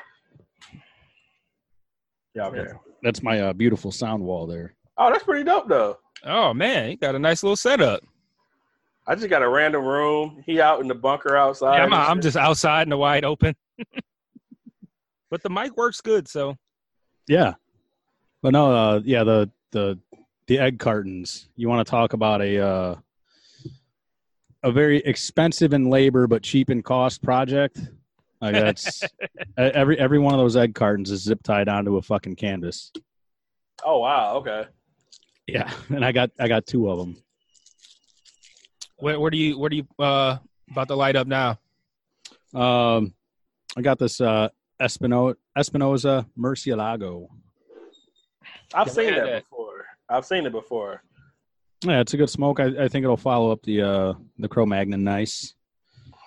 Which it's it's it's hard to find good cigars that, that are going to follow up most Romas in general, let alone a Cro Magnon. Have you had any of the uh uh the H Town Neanderthal? I I did have an H Town Lancero. How'd you like it? It was good. So I have the weird opinion that I feel like that's not. I don't think Neanderthal is great in that format. Like I really love the Neanderthal. I bought a box of the uh, Lanceros, but it, it it doesn't smoke as well as like the HN size is to me the best size of the Neanderthal. Uh, see, I think I think the H Town is the only Neanderthal that I've had. Really? Yeah. Well, this sounds like a good segue for me to list my cigars. Um, no, because um, the the Neanderthal HN is the is the cigar that put me on Roma Craft, and it still is my uh my favorite. Um, I'd say readily available cigar that I that I can get. Um, not as you know regu- readily available as most things, but um, yeah, it's it's probably my number one uh semi readily available cigar. Um, the Sin Compromiso and um, the Sobre Mesa are, are my two favorites from um, from Dunbarton. Um, Excuse me. um, I didn't like the new Sobre Mesa as much, the Brulee, but Um, but yeah, the in general, the Sobre Mesa is one of my favorites. Uh, let's see. Otis mentioned something else that triggered a memory of something that I like too. Um, I really like. Well, I like the La Imperiosa. I don't. I would. I don't know if I'd put that in my top five, but I, I do really like that one. Um, I do really like this. Uh, the Buckeye Land. Um, I my next cigar that I'm gonna smoke is not a regular production, but is one I really enjoy, which is um, the Red Meat Lovers uh, combination that Saka did with uh, Smoke Inn. Uh, that's uh, that's a whew, that's a great fucking cigar, man. Whew, that's good. Um, what else? What else? What else? Talking about um, lesser expensive cigars. Um, the Cloud Hopper is probably my favorite. Man, Oh, yeah. I'm, Yeah. glad, I'm glad you mentioned that. That is definitely one of my favorites. I don't know how it didn't mention any uh, warp cigars, but it's not my turn, so I'm gonna be quiet. Yeah, I, I thought of it when when you mentioned uh, uh, like bargain cigars. Which one is that? Absurd. That's the uh the absurd. Uh, I I can't remember his name right now, but the dude from uh dude from Warped. Mhm. It's his uh his drop club, and you gotta uh, you gotta be on his fucking list, and uh, uh, you you'll get you'll get a random email. There's no specified time or anything. It's uh this was the second one, but um really? yeah, he did uh he did I think it was uh Dragon's Wish was his first one, which uh, I did get my hands on a couple of those. I traded a couple of the absurds for the Dragon's Wish, and the Dragon's Wish was fucking phenomenal. Um, is there any cigars in the Warp series that you would compare the Dragon's Wish to? not off the top of my head, no. What's so great about it? Uh, it it just had a different it had a different spice to it that, that I wasn't used to. Like it, it it was almost like a like a capsaicin spice instead of like a like a normal black pepper spice. Mhm. Uh, so like a like a hot pepper type spice and Oh shit! But me not- sticks now and shit. yeah, but not not like overpowering. But it was just a different flavor that you don't normally find. That just kind of like hit something in the brain, and it was just like, yes, this is Hmm. this is it right here. Uh, which that that'll remind me like one of my another one of my favorites is uh, the Scotch bonnet from Viaje. I was just as soon as you said spice and shit, it just reminded me of Viaje. God damn, Viaje makes some good fucking sticks. Dude, the, the the whole pepper series is good, but that the I Scotch was gonna bonnet, ask. I the was gonna Scotch ask. bonnet is perfect. I was gonna ask you about that because like uh, the the Scotch bonnet was probably my least favorite one. Smoking Yeah? it. Yeah. Well, I haven't smoked it since. I bought. Um, I think I bought ten of them. Uh, I, I was gonna buy a box, but I was out at the time it came out. It came out at the same time as maybe like two or three other things I wanted to get, so I just got like five or ten of each thing, and I didn't like it right away because I'm like, and I, I can't say I didn't like it right away because that makes it sound like my opinion has changed. I haven't had it since, but they're sitting there chilling. I'm interested in um, revisiting it because the Pepper series is amazing, and my favorite one is the Carolina Reaper. So that was one I was going to mention too uh, when That's- you mentioned that one. You don't have any, do you? I I have one. Damn. like I, I need to find more because what I want to do, I grow Carolina Reapers and I make Carolina Reaper pickles, Mm. but I so I grow Carolina Reapers and I feel that it's only it's only right that if I if I'm growing my own Carolina Reapers, I have to experience eating just a Carolina Reaper because I'm a dumb white guy. So but I mean, I would have done it.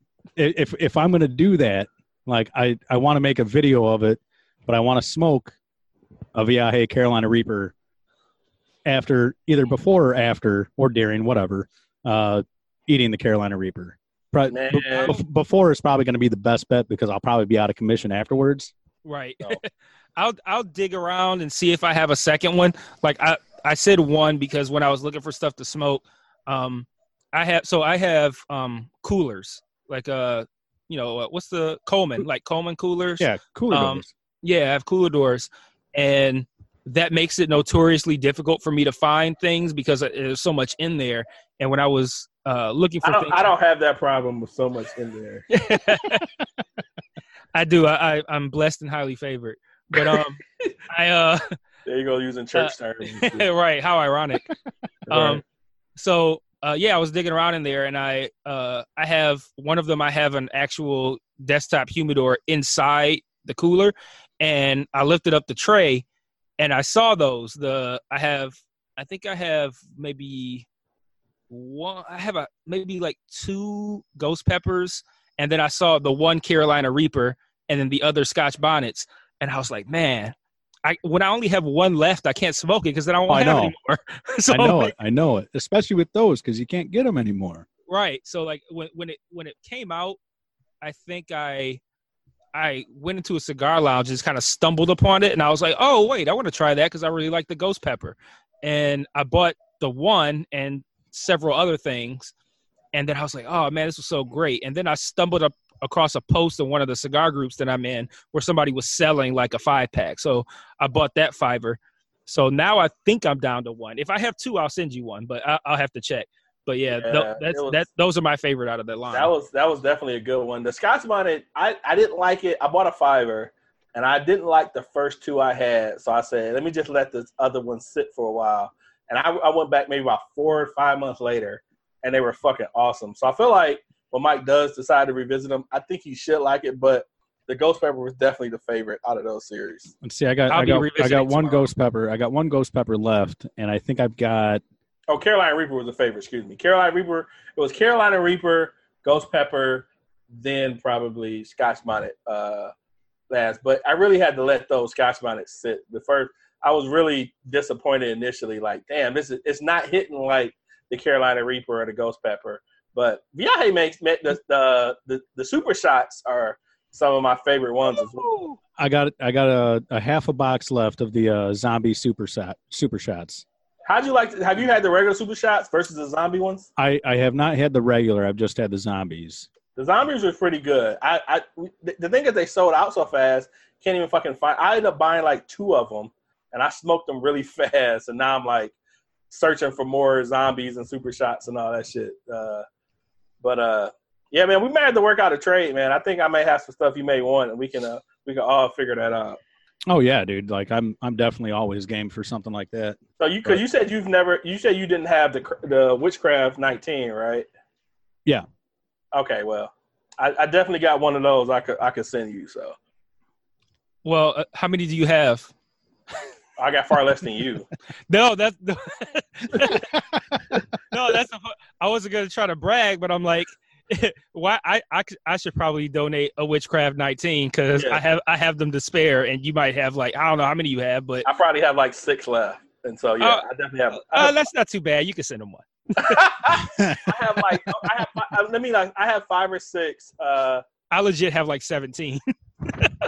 I have the I have like five or six of the 19, then I have one 18 left. See, I don't have any retailers around me that get in that get in heavy with Roma like that. Well, Like- that those are not those are not locally bought from us. Those are just online it's shit. Yeah. Now, it, will- and I'm not sure how how active you are with like Facebook cigar groups, but once upon a time there were tons of them. But then this ban came on Facebook where Yeah. they started shutting down a lot of them. So a lot of the times it was either finding them through groups, um, and not necessarily buying them through groups, but finding out they were on sale on certain sites through the groups. Yeah. But now a lot of those sites are gone, so a lot of you know the opportunities we probably had to get stuff is kind of lessened. You know, unless it's just an online sale. You know, uh, but yeah, and with Roma, the thing with Roma is that, and you, I'm I'm, I'm curious to hear because you you won that Roma Roma Craft pack, didn't you? Yeah. Um, yeah, I want you to tell that story if you can in a second. But um, Roma Craft is one of those groups where, or one of those cigar group, uh, cigar companies that they started a Roma Craft, not them as in the, um, the the company, but like a fan page, and it really fucked up everything because everybody was buying shit because they knew it was coming out. You know, so Yeah. It, it, it, was like the best i mean from from you know for for maybe skip and mike it was probably awesome because it probably increased sales like crazy but for like the normal consumers like us it was hard to find shit. You know, everybody was was becoming you know knowledgeable of, of the of the cigars, which they're fucking great cigars. There's nothing to take away from the cigars. You know, they're awesome fucking cigars, and uh, but the groups were just making it so fucking hard to be able to find shit. You know, stuff come on sale online, and it's like gone just like that. Yeah, it's, it sucks when you're in the know for so long, and then all of a sudden everybody's in the know. Yeah, yeah. It's like I don't want to. I don't even want to. You know, post this cigar in in hopes of. Like I have a one of my other favorites is the uh the HR Blue. That's one I think one of our club's favorites. Uh, are you familiar with HR series? Uh, the Hiroshi Rabanya. Yeah, Yeah, HR Blue is probably one of the hidden hidden gems in that series. Regular price sticks, and we just had a running joke. where We would post them like, "Ah, this is an okay stick. Don't worry about getting this out there. It's just okay." Like, Yeah. eh.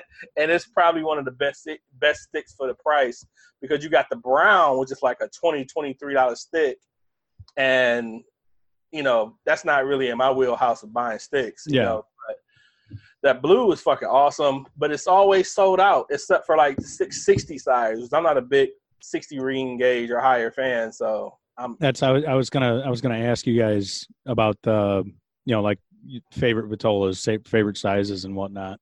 Robusto for me is probably my favorite. or anything less than 60, 56, 58 now. Um, but when you get to 60 and higher, it's just I, and you just lose flavor. It's not the it's not the most flavorful cigars. Yeah. When you get to ring gauge, uh, so not definitely anything like I say 56, 50 down. Robusto, Toro, typically are around my favorites. I, I'd say probably about the same for me. Um, I do like to get like a. I do kind of uh, like Lanceros. Um, sometimes you, you can get a whole lot of flavor in a in a thin Lancero, but um, yeah, Robusto's probably my favorite. Like the the um, Cro-Magnon EMH lines that they you know they do for the uh, the saber tooth and the Black Irish and the Don Bosco. That's like fifty What's six. that, 50, 56? 56 i think ish ring gauge that's about about where i would max out at um oh and and speaking of which talking about my favorite cigars uh the neanderthal hn is my favorite readily available cigar but the black irish is my favorite cigar period period All right. I, I if only it's it's unfortunate that my favorite cigar period is virtually impossible to find Yeah, it's yeah that's my favorite one if i Have can you had, have you had any of the Black Irish, Brian? no, Yeah, it's definitely a, a good stick. I told Whoa! I told I told Mike that I'm I'm not smoking anymore. Um, I had my my black Irish my perfect black Irish experience is that I had a black Irish in Ireland, as a black person. a black person. that's about as that's about as black Irish as you can get. Yeah, so that is my moment of of of the black Irish, and I don't have to have any more again. So What if what if you go back to Ireland? I'll have an I'll find another one somehow. but I don't see myself going back to Ireland uh, because you know we me and my wife me and my wife got this thing where we're probably not going to repeat a place because there's so many places to go. So we're probably not going to go back to Ireland. Ireland was great though; it was experience. It was one of those places where people, even people there, was asking us like, "Why did we come there?" And not in a like, "Why are you black people here?" But it was more of like, like, why did you decide to come to Ireland? It's not like a tourist place you know, and it was, and I, and I would admit, it really wasn't my idea to do Ireland. My wife wanted to go, but for me, just going to a new place was pretty dope. So, you know, it was it was it was enjoyable. We got a chance to drive around, you know, drive on the other side of the street, you know, drive in a right hand steering wheel and all that shit. So it was it was pretty dope though. That's I've I've definitely always wanted to go. I'll get there someday. Um, but yeah, and and why? Why the the why is I don't know, man. Like there, I mean, you you think historically, like there's not a lot of mainstream history there. Uh, you you have history, you know. It it's a very old country with you know you got you got the castles and you got everything else. That was Um, that was one of the reasons my wife wanted to go for the castles. Yeah, Yeah. uh, which I, I would love to see that, but uh, strangely enough, like to see that much green, like I, I don't know if it intrigues me or if it's just like just seeing pictures of it and just thinking like I've got to see that in person.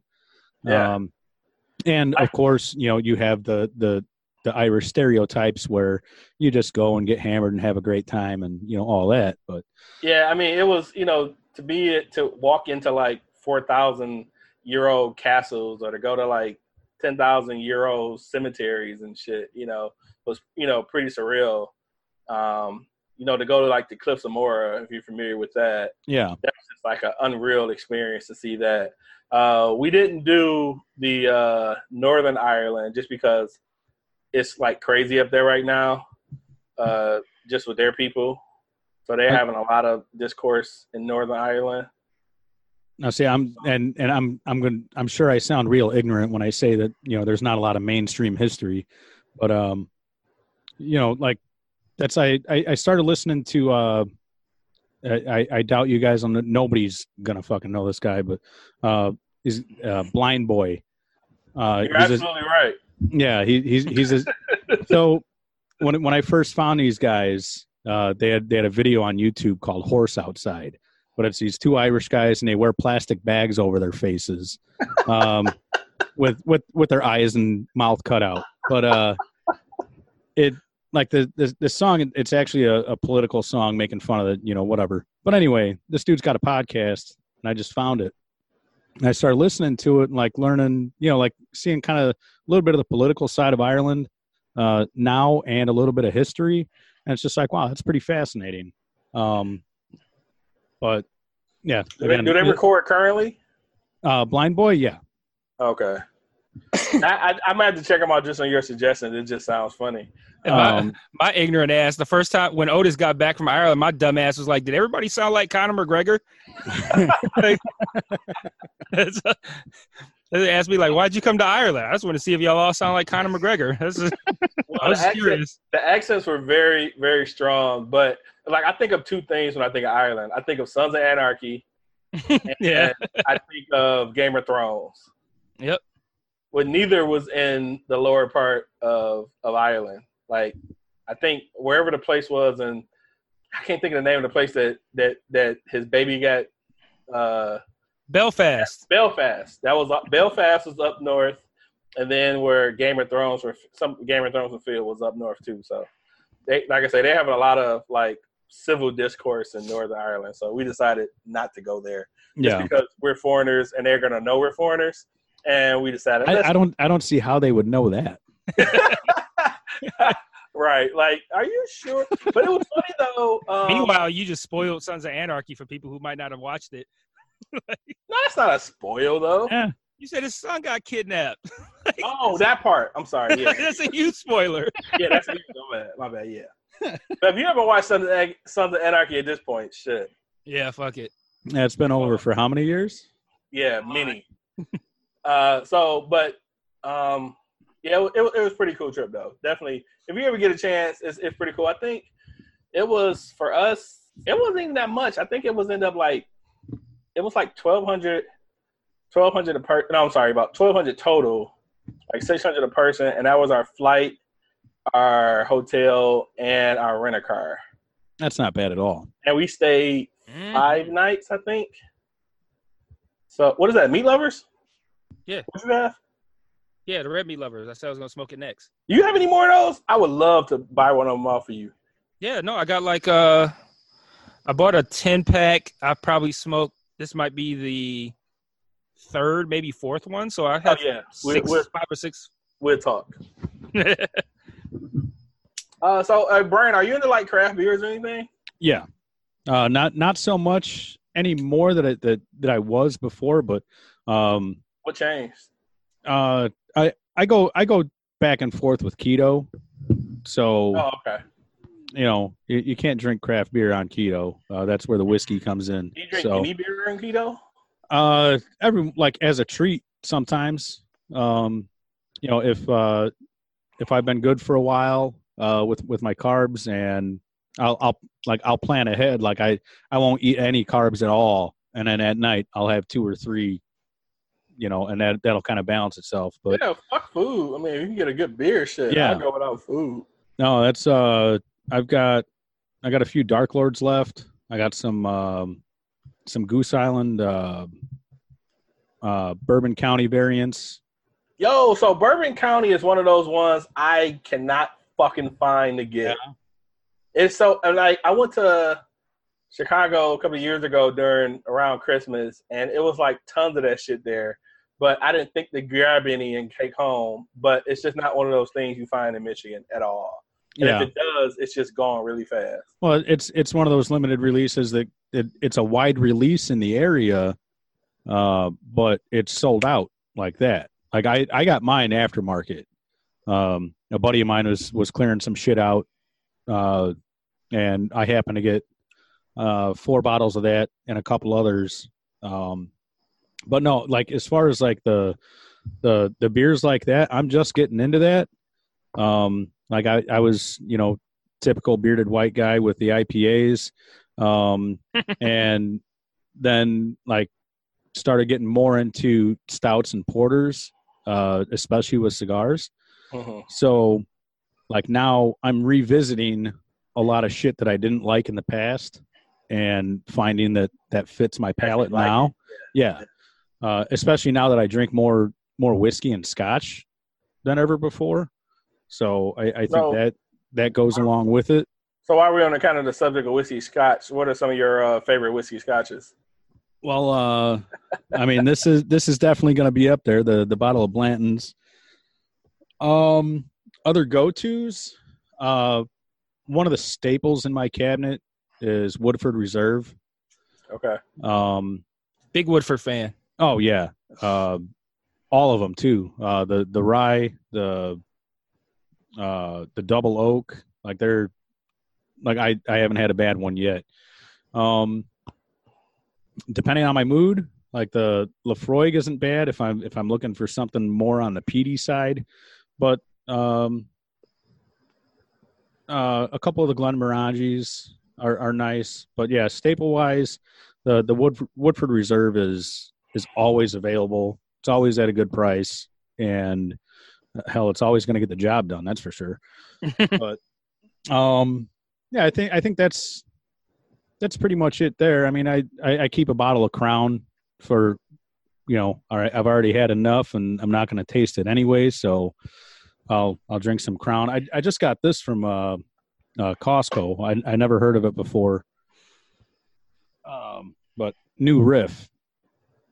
And I haven't heard of it either. I've heard Yeah. of it before, but I, you know? I, I I tried it. I think I tried it in Kentucky, and it was Yeah. pretty good. it's a it's a hundred proof bourbon, uh, but but that was actually pretty good. Um, so I'll probably pick up another bottle of that. But um, yeah, Kelly from uh, Bearded Idiot sent me a few samples, and it was like Elijah Craig, barrel proof, or no, uh, single barrel, uh, a Michter's ten year, and then, God damn, I can never remember the fucking third one.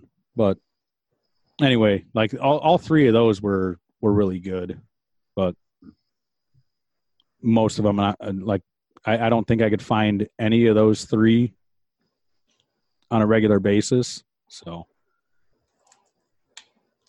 Yeah, I think for me, um,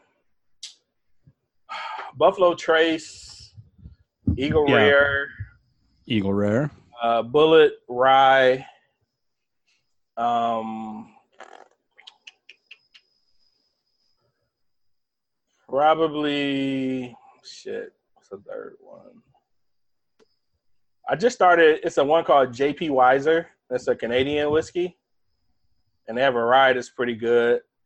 Uh, came, up, I stumbled upon that recently, and. Uh, um, fuck, I can't think of a fourth offhand. But it, you know, speaking of Blanton's, like we had a, uh, we had we split a bottle of Blanton's at uh our last meetup in August, and it's just Blanton's is just hard to fucking find. Um, it- that but- and Weller.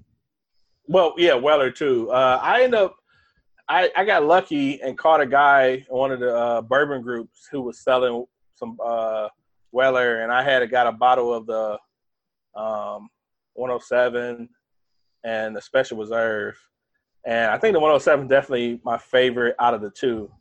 Um, didn't you have like a liter of that fucking 107, Mike? I did.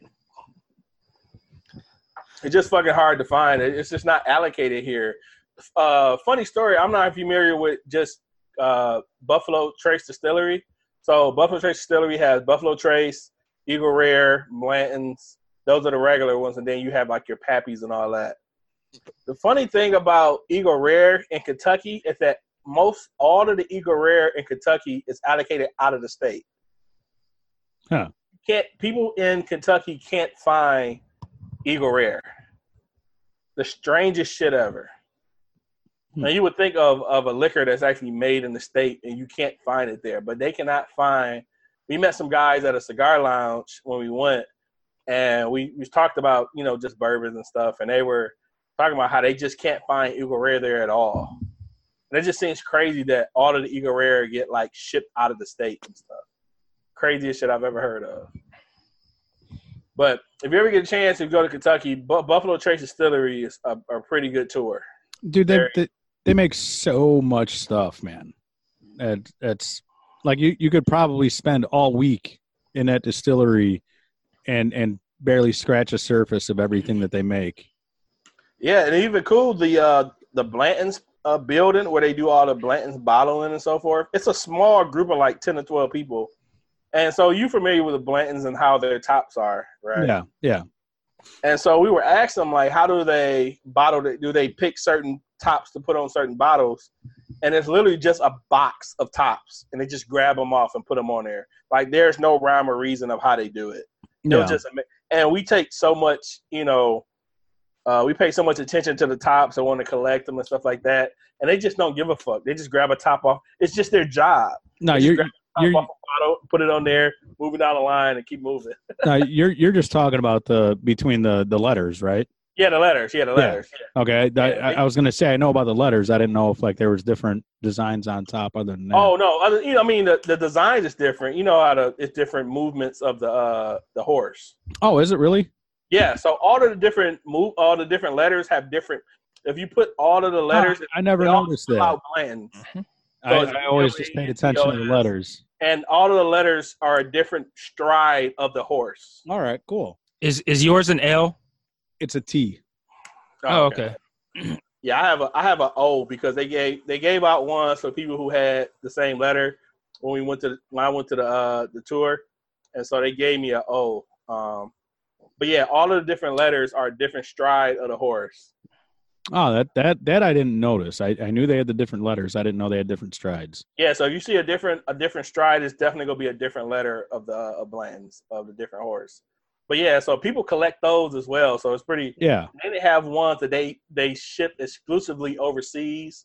I think it's a different label. I think the label is green or something versus like that cream label or something like that. So it's it's funny because I oh and oh that's not a different place. I was about to say I went to uh Maker's Mark and they gave us a bunch of like the random like labels and shit. So Maker's Mark is a pretty dope place too.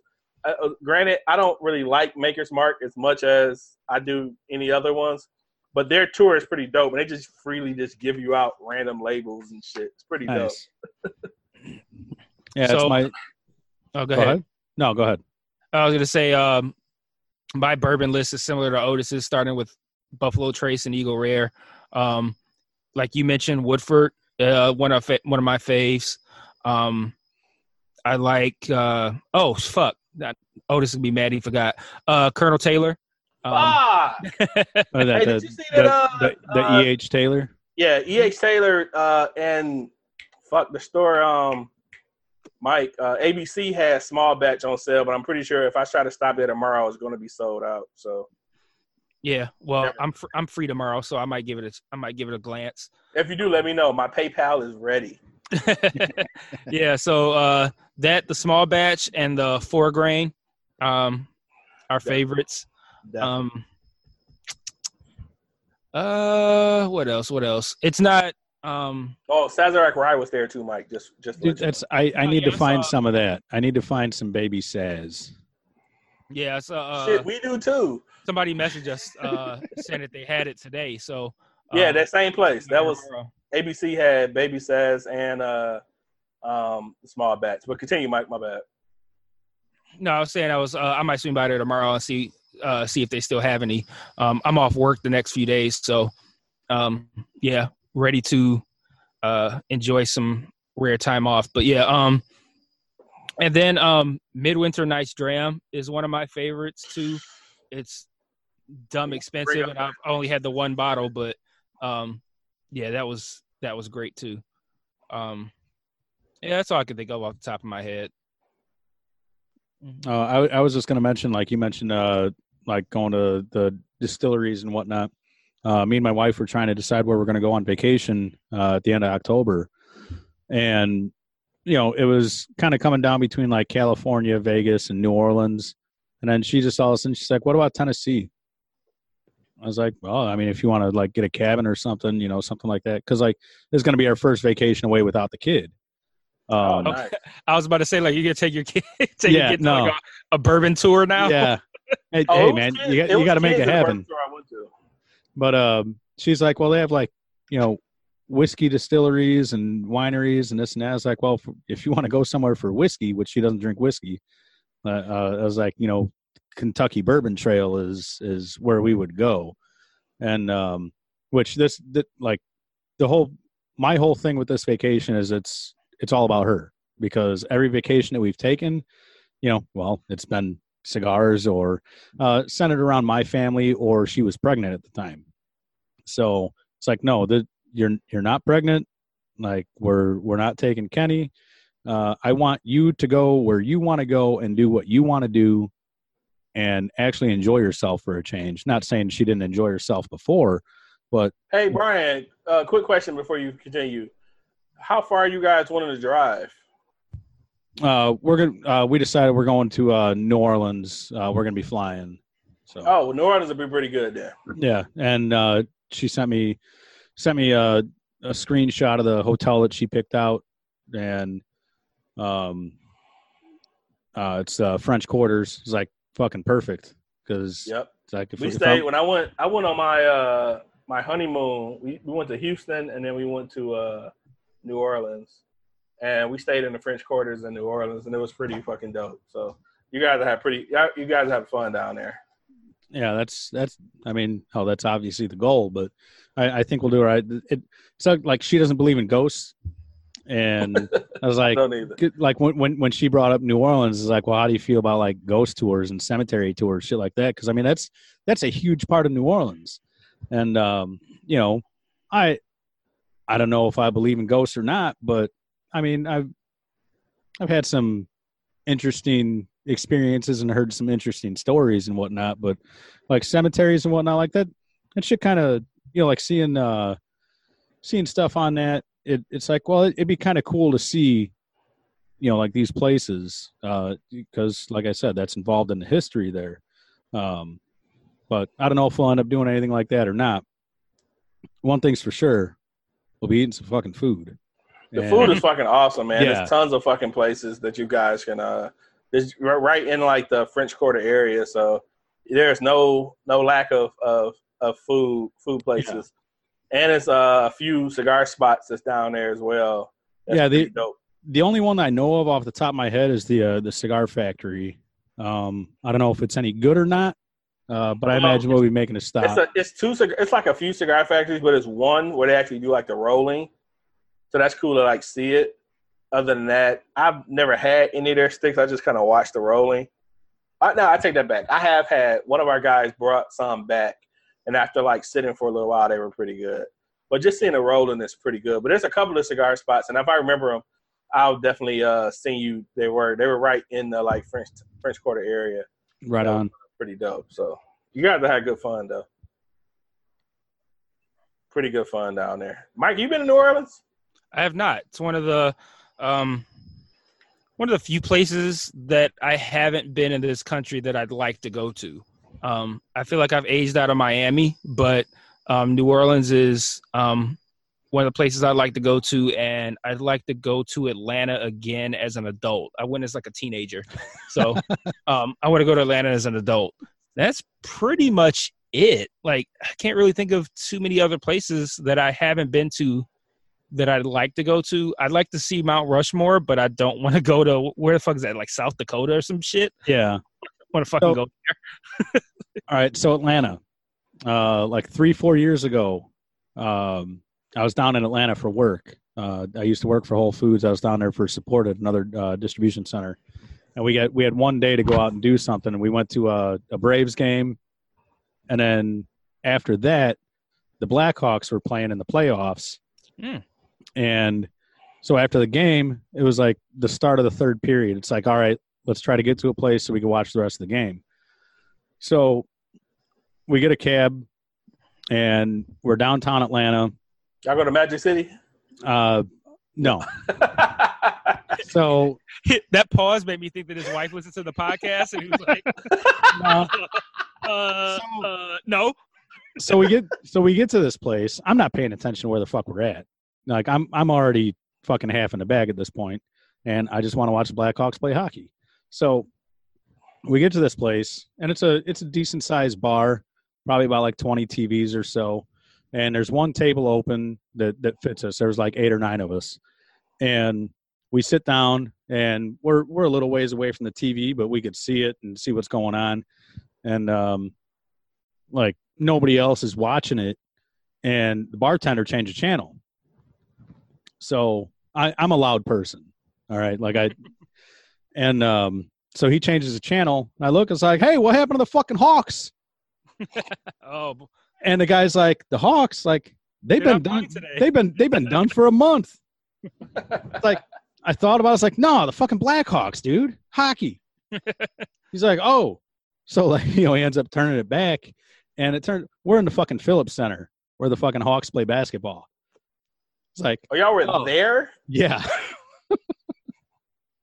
They had just a random bar that y'all could just go into? That's that's interesting. I would Yeah, never they- thought that. yeah they had like a the the bar like Wait, so hold on. So you were in the Philips Center watching what was it the Thrashers? no and- it was uh i honestly don't remember who they were playing but it was uh it was the blackhawks versus whoever in the playoffs I But you know. wasn't watching the Atlanta team though. no Oh, okay. So you were in Philips. You were in Philips watching a different game. No, it was uh it was the bar, like the the street, the, the storefront on the street, Uh huh. the bar at the Philips Center.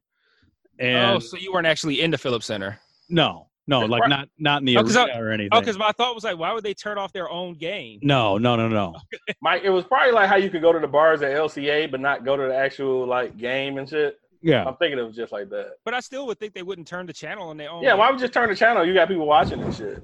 No, no, it, it, it was definitely an out of out of state Oh, okay. uh, situation there.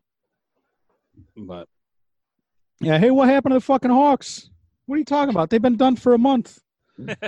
I just thought you was about to tell me that you was y'all was in a strip club and that random t- titties and ass and start showing up and shit. I'm like, oh, okay, y'all was in uh strokers or some shit.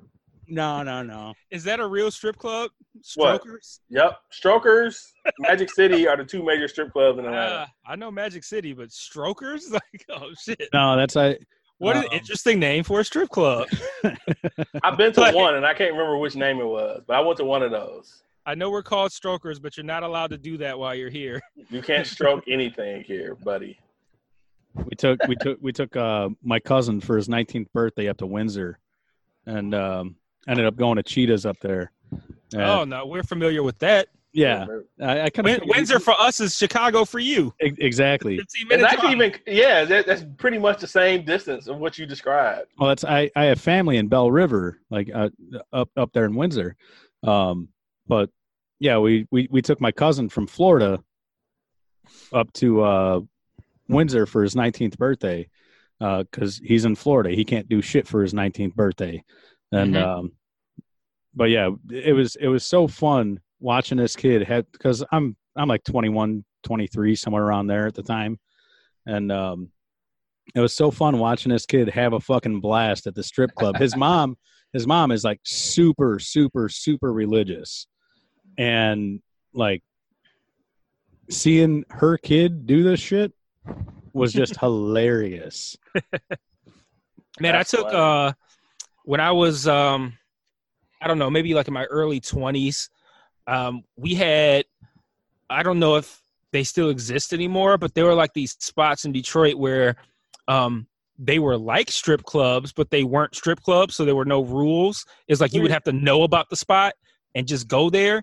Like the, And the lingerie shows. mm, yeah, you could, mm, yeah, you could call it that, but they weren't wearing much lingerie. No. But it was like no rules in the sense of like it, it's just chicks naked, you pay, you you fucking whatever, like it, no rules.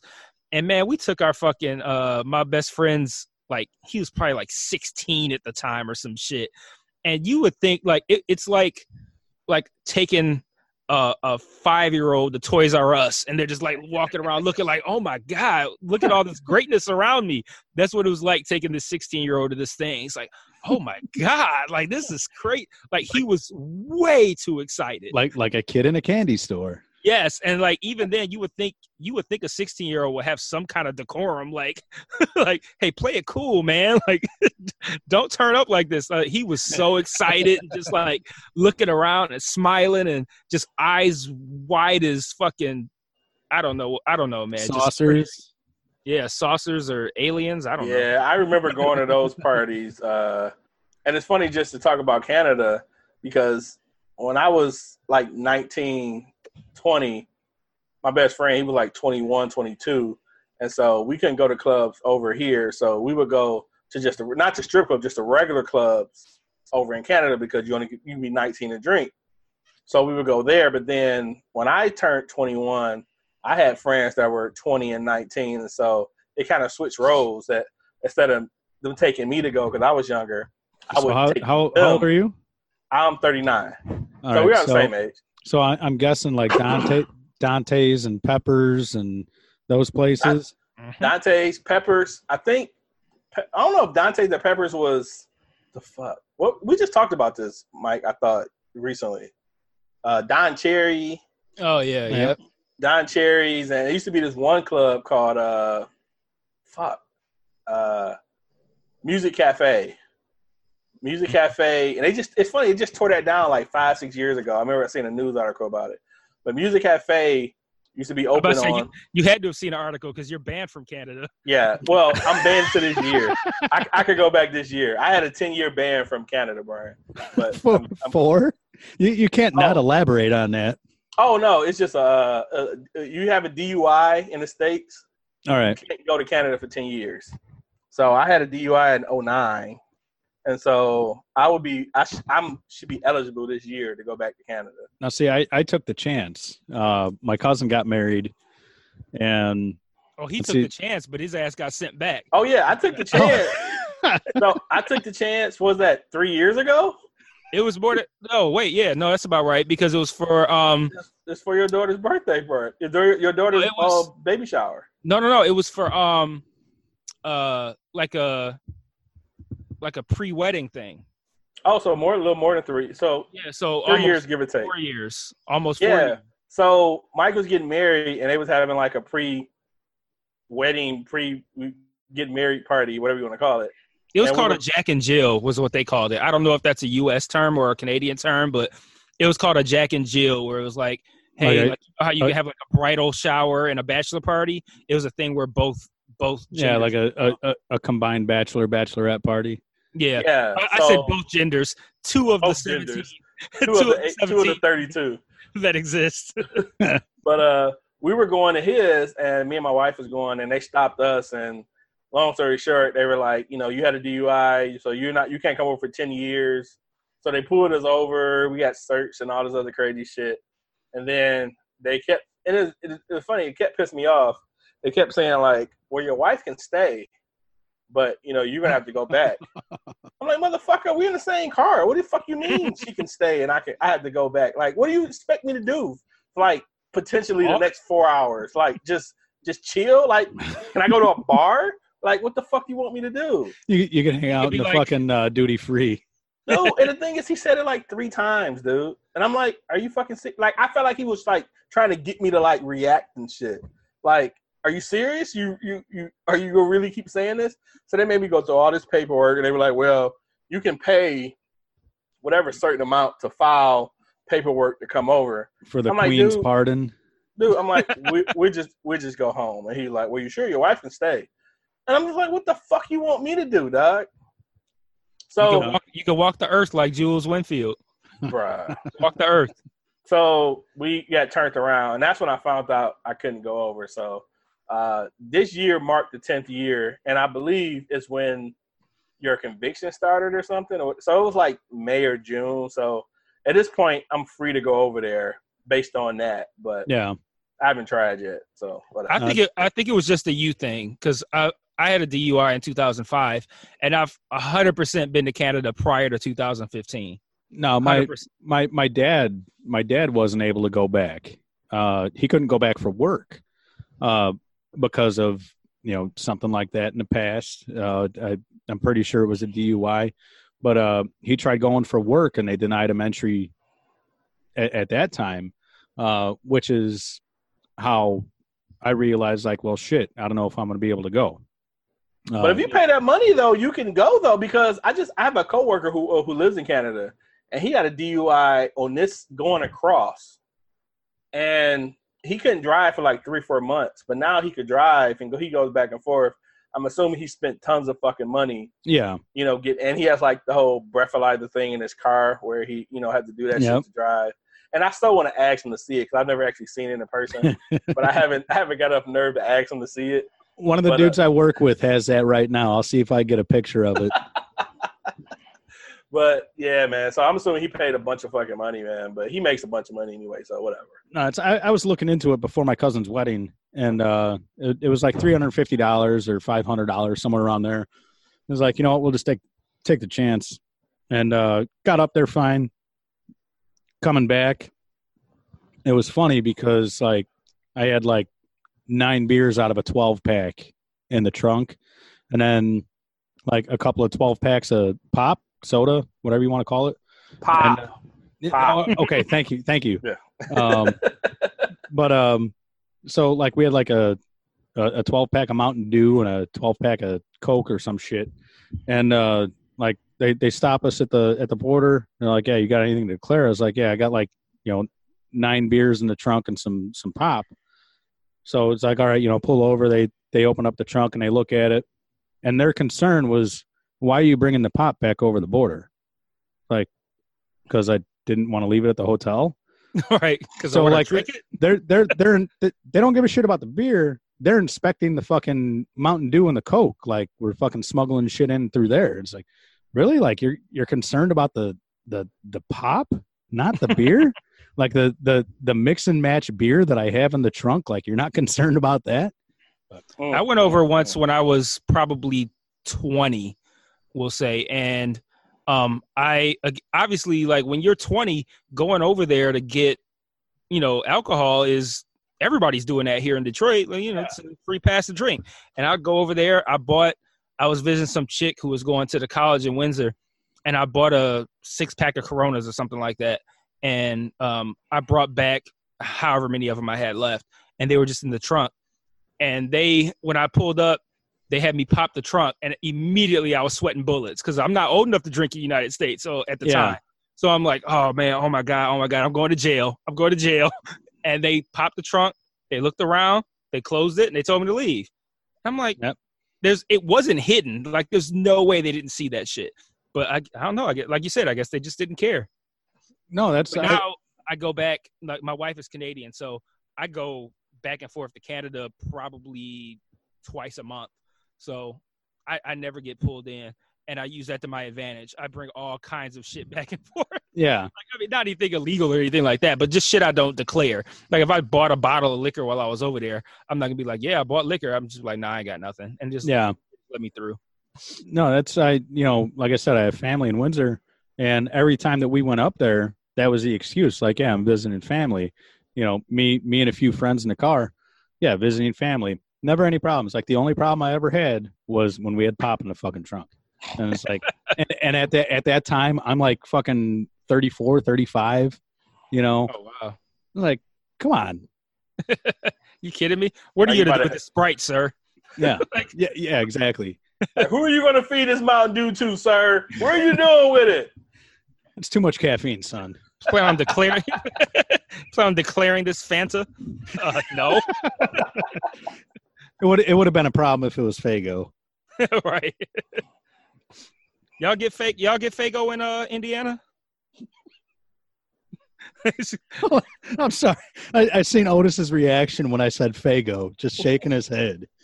But, yeah, yeah, yeah. Uh, you you could find it in some stores around here. I don't. I don't know how far Faygo travels, so I'm just curious. No, that's. I mean, I, I was young once. I uh, I I was uh, I was a fan of ICP for a short period of time. So, you know, Faygo was running through the house whenever we could find it. Insane clown Uh, posse. Yeah, not Yeah, not because anymore. they- they- not anymore. let me let me used to, clarify. uh, not anymore. Cause they used to spray Faygo everywhere at Yeah, concerts. Yeah, shit. I know. I know.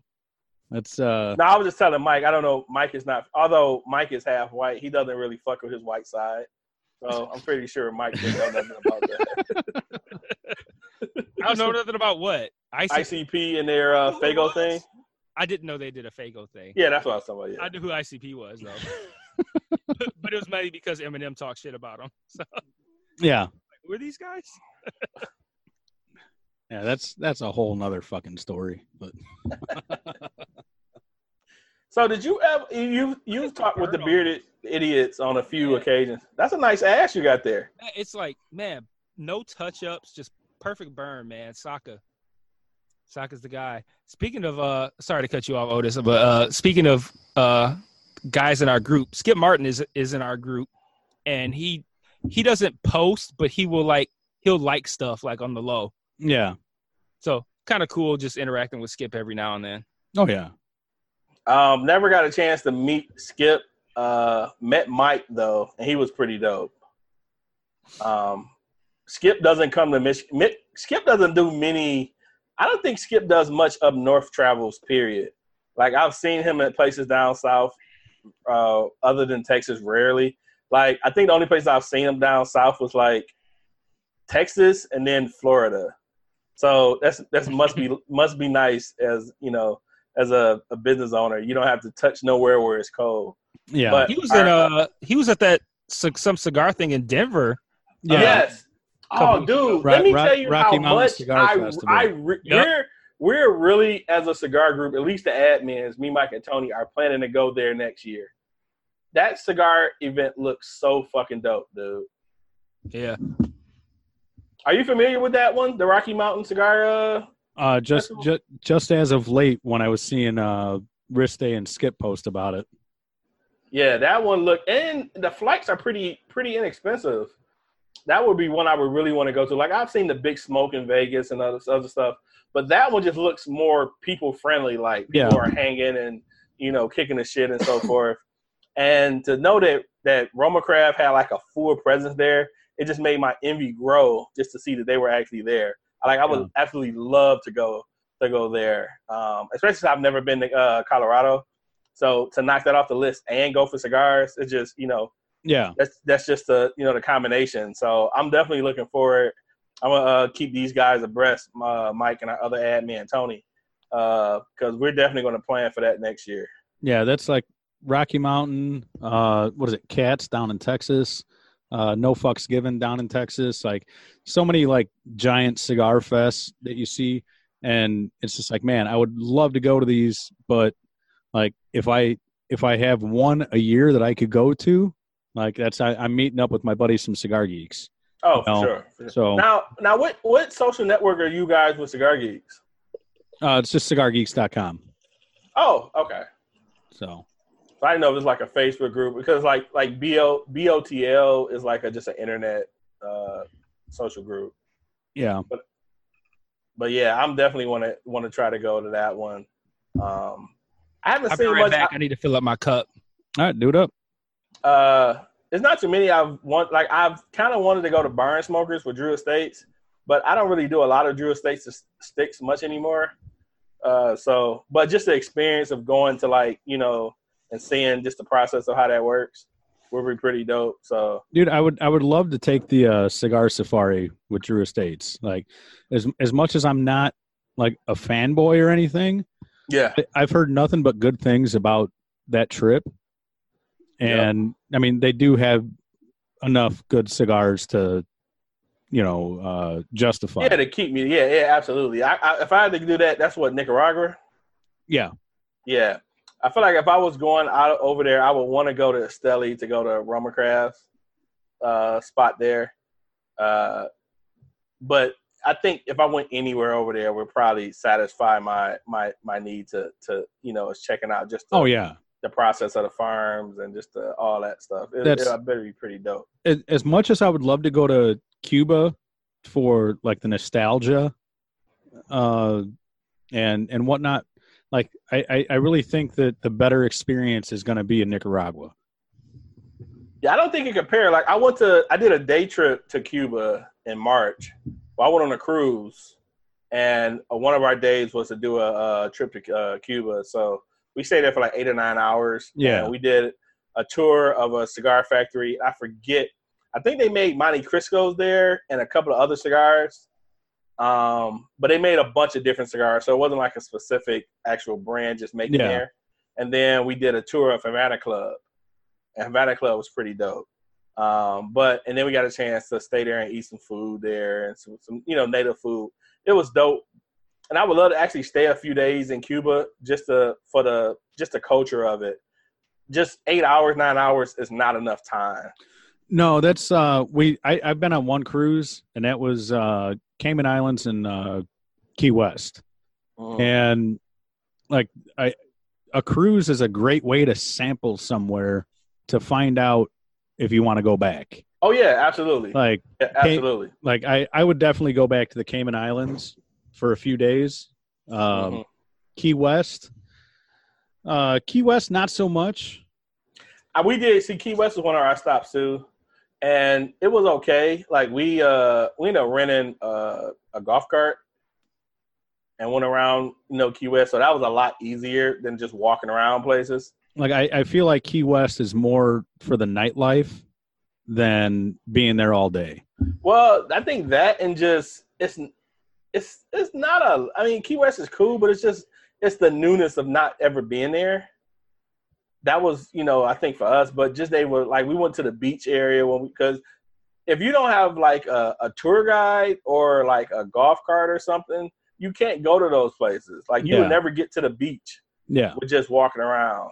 I mean, so we we it was like I don't know. I think it was like a hundred bucks for like four hours yeah, and so that was that was golden. So we got a chance to go to the beach, and we ended up finding this random festival that was there. So we sampled some food at the festival, and but Key West was just okay. I don't I don't have to go to Key West again. yeah. I, I, I feel the same. But So, Cuba Cuba was a pretty dope. Like I say, to be at to tour cigar factory and tour Havana Club, which is one of my favorite rums, that was pretty awesome. Uh, I def if you if you ever well Trump done fucked up shit, so we can't go Yeah. back there. yeah, uh, for random tours on on, on cruises. Man, he, he, he just the mention of his name just just takes the air out my fucking. but you can't go back there for cruises anymore. Uh, but that was pretty dope though. But I would definitely like a trip Hey, to man. Nicaragua. Don't slander my president. The the wrong mic got back. Right. So let what, what drink did he make? yeah, let's let's lighten this up a little bit. How do you guys feel about guns? he said, "Let's lighten it up." No, it, I, I I mentioned it in the intro. If anybody wants to hear any of that, check out Delvin Cox's episodes with uh, What Up Doe and the Bearded Idiots. That's uh, or you just check out the Bearded Idiots. They talk a lot of it. Uh, although Hey, we I- talk a lot about it too. Like Uh, on, Oh, our, on our podcast, we talk So, about yeah, we yeah we about lot. definitely do. Yeah, Um, they- I haven't I haven't seen many of the Mm. I haven't seen much of the, the bearded idiots and and since the the Texas tragedy. So I think maybe they're making up their uh, thoughts and prayers envelopes or some shit. why, why is it envelopes? They're I, sending out letters, you know, thoughts and prayers to everybody and shit. no, they, I write it, they write it on a card. no, I, I don't I don't see them as the uh, thoughts and prayers type as as far as any of that. But No, but Um, uh, yeah, I think I mean that's it's it's it's kind of crazy. You know, we've talked about, and we don't have to. We, we definitely don't have to elaborate on that. You know, just just talked about so much gun reform, and then you know, right after that, you know, one of the craziest, you know, recent shootings happened in Texas. So just Yeah. nuts. but no, that that's like I said. If anybody wants to wants to hear opinions on that, uh, Yeah, Delvin- definitely check out Devin's series. Delvin does a great job at, at bringing folks together. He's like, uh, I don't know. Uh, I was going to say a reference, but you wouldn't get it because you're not from here.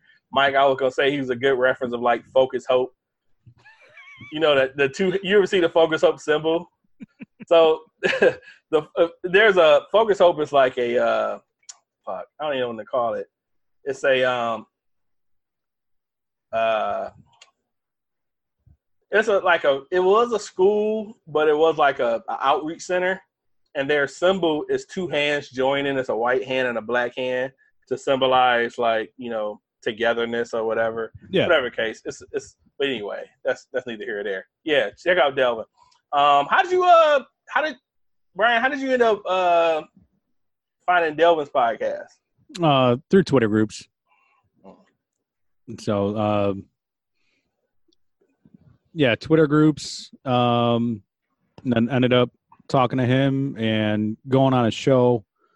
Uh, shit, this is probably like a year and a half ago or something. I was on his show, and um, yeah, just just talking to him through the Twitter groups, getting on the show, and then like he he's definitely one of the one of the guys in the Twitter groups that he's active, he's likable, uh, he's always got good content, and so after I was on a show, like a, a while after I was on a show, he did the uh, like the the State of America series where he got all the different perspectives from the the white, the Ah, black, the yeah. Latino. Yeah. Yeah, And, we're uh. So yeah, so was I, and uh, Oh, you were on that one? uh, I I was one of the afterthoughts. Okay. Uh, okay. like the like the uh the the fine the, the Jerry Springer final thought at the end of the episode. Um, Ah, I think I remember you, man. Okay, I remember that. I Yeah. remember that. uh, the- the only thing people remember from from my segment on there is that America's fat. Like I remember that. I, I, I I remember that. I I know you wasn't. I- I know you wasn't the one that was uh the guy that was working and didn't want any strenuous job. Oh no, no, no, no! I, I'm not. I'm not the one that turned down white privilege. I, I could have been. I could have been. A, I could have been a manager, but I told him no. I need to work for this. Like, you could go fuck yourself. the, the back seat of my car is super comfortable. I think I'd rather I, I'd rather sleep there. I, I lived in my car instead of taking white privilege. Like, Man, that guy made- uh, I don't know about Every that. time I think about that fucking Yeah. episode, Jesus Christ. No, but I I- will say I will say that the podcast that we did on that series with the race relations and then the podcast that we did with the gun stuff is outside of, you know, what me and Otis do regularly is the is my favorite thing that I've been involved with. Like I, I just thought it was great conversation. It, it was like I mentioned at the start, uh, you get those moments where you're that perfect amount of buzzed to where you Yep. say reckless shit, but I'm still articulate and I got my words together. Like I, I, I felt like I was on my A game on those podcasts. yeah, dude, I, I, I loved it. I loved I loved those. I loved it, and that's I, I was so I was so disappointed because I was supposed to be on the episode the the the round table episode with you guys and the bearded idiots uh, on that series, but I had to work, so I wasn't Oh, able to do it. But uh, yeah, dude, like it's I I don't know. That's I, I stay away from politics on my show, uh, but We, we don't. well, I I We stay away always on some other shit. I stay away from politics, but at the same time, I like talking race relations. So I think you can talk race relations and not technically talk about politics. So. well, yes, It's a, it's a it's a fine line. it's a yeah, fine yeah, line. yeah, It's a yeah, fine yes and no, but that's the thing. Like, I mean, race relations is politics now, Mhm. you know. But um, and that's like when I, when I did the first race relations episode with Coffee Black, you know, like I I started with like you know I I don't know and I want to know. Like I, I'm your average ignorant white guy, and I want to learn the other perspective, you know. Yeah. And it's I, I I think everybody needs more of that. yeah, you I know. got- Yeah, I, I think podcasting, you know, kind of bridges the gap between people who don't know, who want to know, and finding circles with people who will talk about it. It's not like you know with Twitter, you know, you can get a random person who would just start talking to you that you not may not necessarily want to talk to you, and you get some bits of information. But through these circles of podcasting, we've definitely been able to find the different circles to have those conversations that you can have decent conversations without you know the yelling, the screaming, and the kind of you know the the craziness of of of social media, and have those those conversations and Delvin has, has definitely been a bridge to, Yeah. to to those. So Yeah, and that's I mean, as long as you're willing to step out of your echo chamber and listen to another point of view, like that's I mean, you you're you are going to find it in podcasting.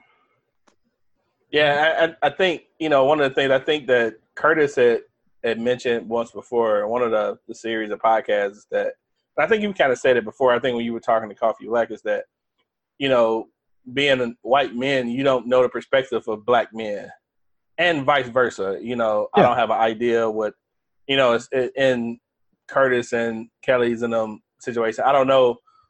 I don't know about white men. A lot of their perspective in general, but I definitely know about white rural white men. So I don't know, you know, having guns to to to to, to protect from wild animals in your yard, or you know, just you know, any other uh, situation. So it was definitely eye opening. You know, I definitely left those those series with an aha moment, like, oh, okay, I can I can I can understand, you know. I don't have to agree with a lot of stuff, but I get I get a good you we got a good understanding and stuff, and that's kind of what the purpose of, of them was. Yeah, and that's you know that that's one of the things with with that series that I loved. You know, I I kind of fall in the middle, um, and I I I love seeing the both ends of it, or I should say, hearing both ends of it, and it's like, all right, I'm I'm in the middle, I'm still in the middle. I, I see this perspective, I see that perspective, and I I'm willing to listen to both sides and figure out you know would i guess not not where i want to be but where i am. Um and but that's the thing. Like i i have an open mind with everything like my my mind can be changed.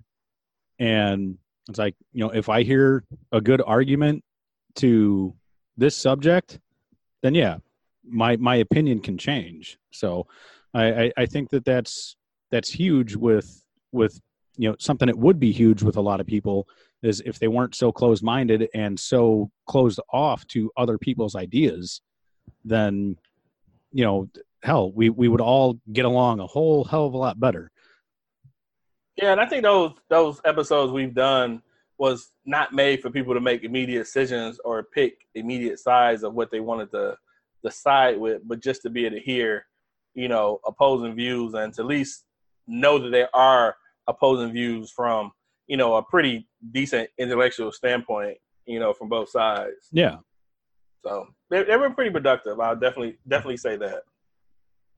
so But we like about we like to talk about cigars and bourbon, and this is one of the best opportunities we've had. So we definitely after a, a year or so of randomly DMing each other, we finally figured it out. So we definitely definitely like to uh, to do this more, man, and and have some more discord, and you know, hopefully you get to the point where we could trade cigars and and you know, yeah i'm i'm definitely game man so um see i i, I meant to ask earlier but do you guys retrohale at all I do definitely. yeah I've been retrohaling this whole time. I don't know if you know, noticed or not, but yeah, I, I yeah, faithfully. I'm off and on depending on the cigar, uh, or depending if I remember.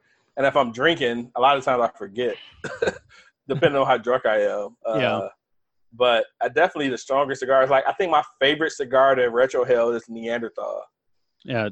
So like what what made me think of that? I, I meant to bring it up a long time ago, but with the uh, Carolina Reaper, uh, the Carolina Reaper to me was like a very like heavy mild or a, he- a heavy medium, but when I retroed, hmm it was just a fucking bomb. that it- fucking spice in there is amazing, dude. Yeah. So that's like it like that that's what threw me off was like it, it wasn't it wasn't too spicy just smoking it, but once I retroed, like that's that's where all the fucking spice came in. And Hey, quick question for retro. Since we're talking about retro, I- I find that when I do retrohale, I have to clean my nose out like the next day. What? Like- really? How? Like I always get, I get a buildup in my nose when I when I retrohale. cotton swabs and alcohol. I you, so, dude. It's I don't know. It, I mean, I guess since you're saying that, you actually know. But Oh no, like, no, that, that I was joking. Oh no, um, yeah, I get the cotton swabs and alcohol. Like, yeah. no, I get a I get a weird like I, I one time it when it first I first noticed it, it was a night after I had smoked a bunch of cigars, and I blew my nose on wiping my nose like man why is my but I realized every time I was getting like retrohaling cigars, I would get like a weird feel in my nose, and I would like use like wet wipes to clean out my nose when I retrohaled a lot. Uh, see, I, I I work in the mill, so no matter what, like I'll I'll blow my nose, and it's just like it, it's just Uh, not so it- it's not- don't even yeah. it's not know. clean. Yeah, I know. I know that life. Do Do you need to define retrohale for your listeners at all? I don't know. Like like if me and Otis talked about retro retrohaling, I was like, okay, we need to define this so our listeners know what we're talking about. So I feel like Uh, since you do Your listeners, can- your listeners probably don't need to know that, but No, I, actually, uh, I'm not sure, but I mean, retrohaling. Um, I mean, obviously, you don't inhale cigars. You're not supposed to. You you really shouldn't. Uh, but retrohaling, like you, you draw the smoke into your mouth and you push it out your nose, and with that, you end up with more of the flavor nuances where you're going to pick up different flavors that you didn't pick up generally just drawing the cigar into your mouth. yeah, I, I know Saka is big on that too. Like Yeah, he talks about the retrohale on a lot of his cigars, and I like I said, I'm smoking the red meat lovers. That's you know I I, I do that with this one, and that's gonna be um hopefully uh a great experience with the uh the new Neanderthal that's dropping later this month. Are you are you aware of that, Brian? no, So they're they're putting out a, a box press Neanderthal um, that's going to be um, exclusive to Fine Ash cigars in Phoenix.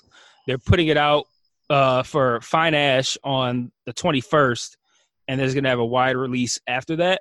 And yeah, I'm, I'm anxiously anticipating. Skip has said it's their strongest cigar that they've made, which is saying a lot since the Neanderthal is one of the strongest cigars you can Yeah. get. Period.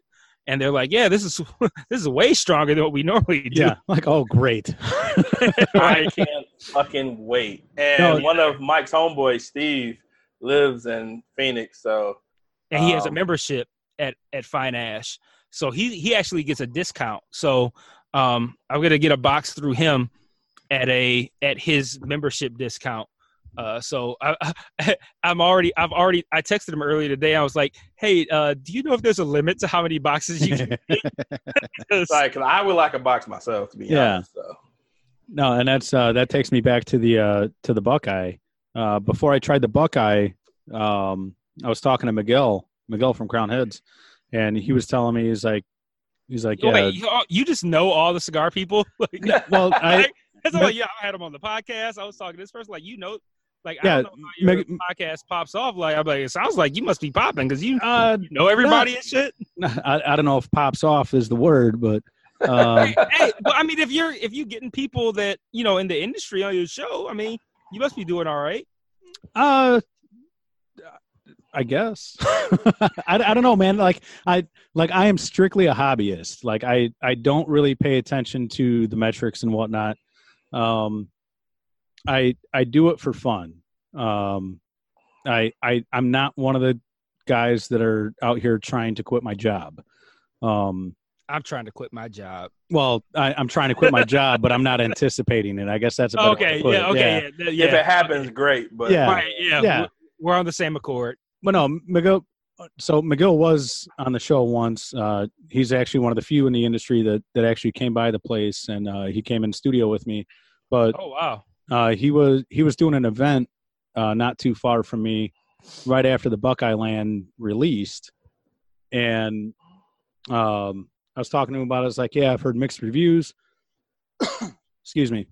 on the Buckeye Land, you heard mixed reviews. Yeah, Oh wow, but um he's like dude you you have to retro like if you if you retro this this cigar it's you know just a whole different whole different experience I was Like, retroing it the whole time I was smoking it. so i i had two and the first one i didn't retro at all the second one i retroed just about the whole thing and yeah i definitely prefer the retro uh it it really is a different smoke But- Mhm.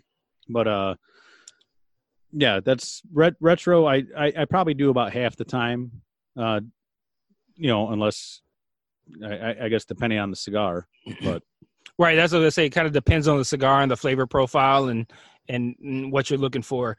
But yeah, I, I retro the entire uh the entire Buckeye that I smoked um just now, and I'm doing the same thing with this uh this red meat lovers. So yeah, it's So, It's so as far special. as, that, as far as that goes with you, uh, are what what cigars do you do? You, do you find any cigars that you just don't retro? You prefer not to retrohale on them? Uh, no, not specifically. I mean, I, it's it's one of those things where I I try it out. I I do it on every cigar, but it's it's it's something where it's like, okay, how am I enjoying this? How is it impacting me? And I kind of like gauge it that way. The the Buckeye, the whole time. Um, Yeah. this one, the whole time. Those ones that have like the the full body peppery kind of thing going on.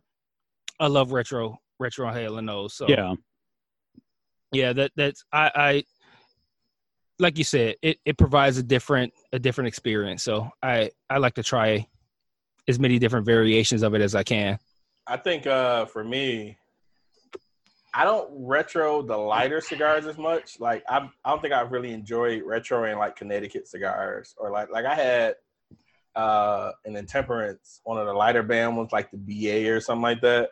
I had that earlier, and it doesn't have the retro that I like versus like a lot of the stronger, milder, strong cigars. So typically, I'm retroing the, the stronger cigars. I see that.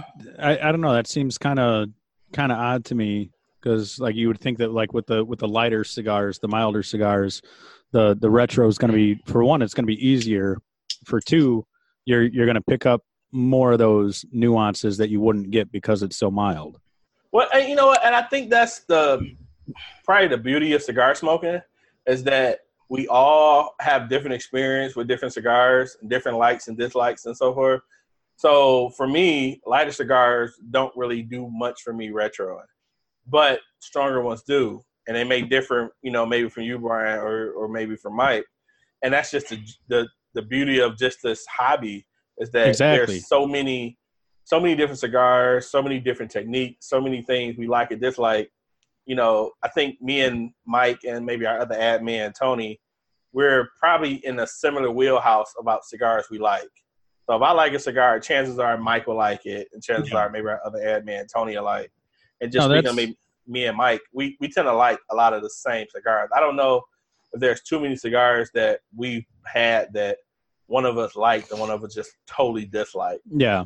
Well, no, that's that's uh, actually the other day in, in one of the Facebook groups I'm in, somebody posted a cigar, like finally getting to enjoy this on the weekend, and it was a, you know, a, a budget smoke. You know, I, I don't remember what brand, but it, it wasn't anything special. And somebody like put the the puking emoji on it. I was like, come on, and like I, everybody gave that dude crap, but it's like you know everybody has their own taste, and you know everybody has their own budget. Like not not saying that it was a, a, a budget reason that they were smoking it but maybe they they like the pro, the flavor profile of that. And it's like all, all i commented was you know smoke what you like and enjoy what you smoke. And that's that's that's the only thing that fucking matters when it comes to smoking cigars. That Yeah. was outside of the social aspect. We pride our group on that.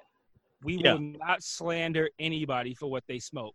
Like we hate that shit that's part of the reason why we created the group in the first place. Yep. because the, the those big groups that have tons of people in them, they want to shit on, um, you know, all these different brands or all these different cigars, and it might be a brand or a cigar that I don't even really like, but I'm not gonna sit here and shit on somebody for what they like to smoke, and that's that was the entire reason we created the group was to have an all inclusive uh fellowship. Like hey we all smoke cigars. We all enjoy them let's smoke our cigars. Let's chill. Let's talk shit. Let's enjoy these drinks and have a good time. I'm not to sit here and shit on you for smoking gurkhas or uh, acids or whatever the fuck that people love to like pile on people who smoke them and like oh that's that shit sucks oh blah blah blah yeah there, there there's a reason acid is the number one selling cigar in the states if not the world Acid was Like- a cigar that I started smoking. Exactly. Acid Acid, of- acid, acid is a cigar that a lot of people start smoking with.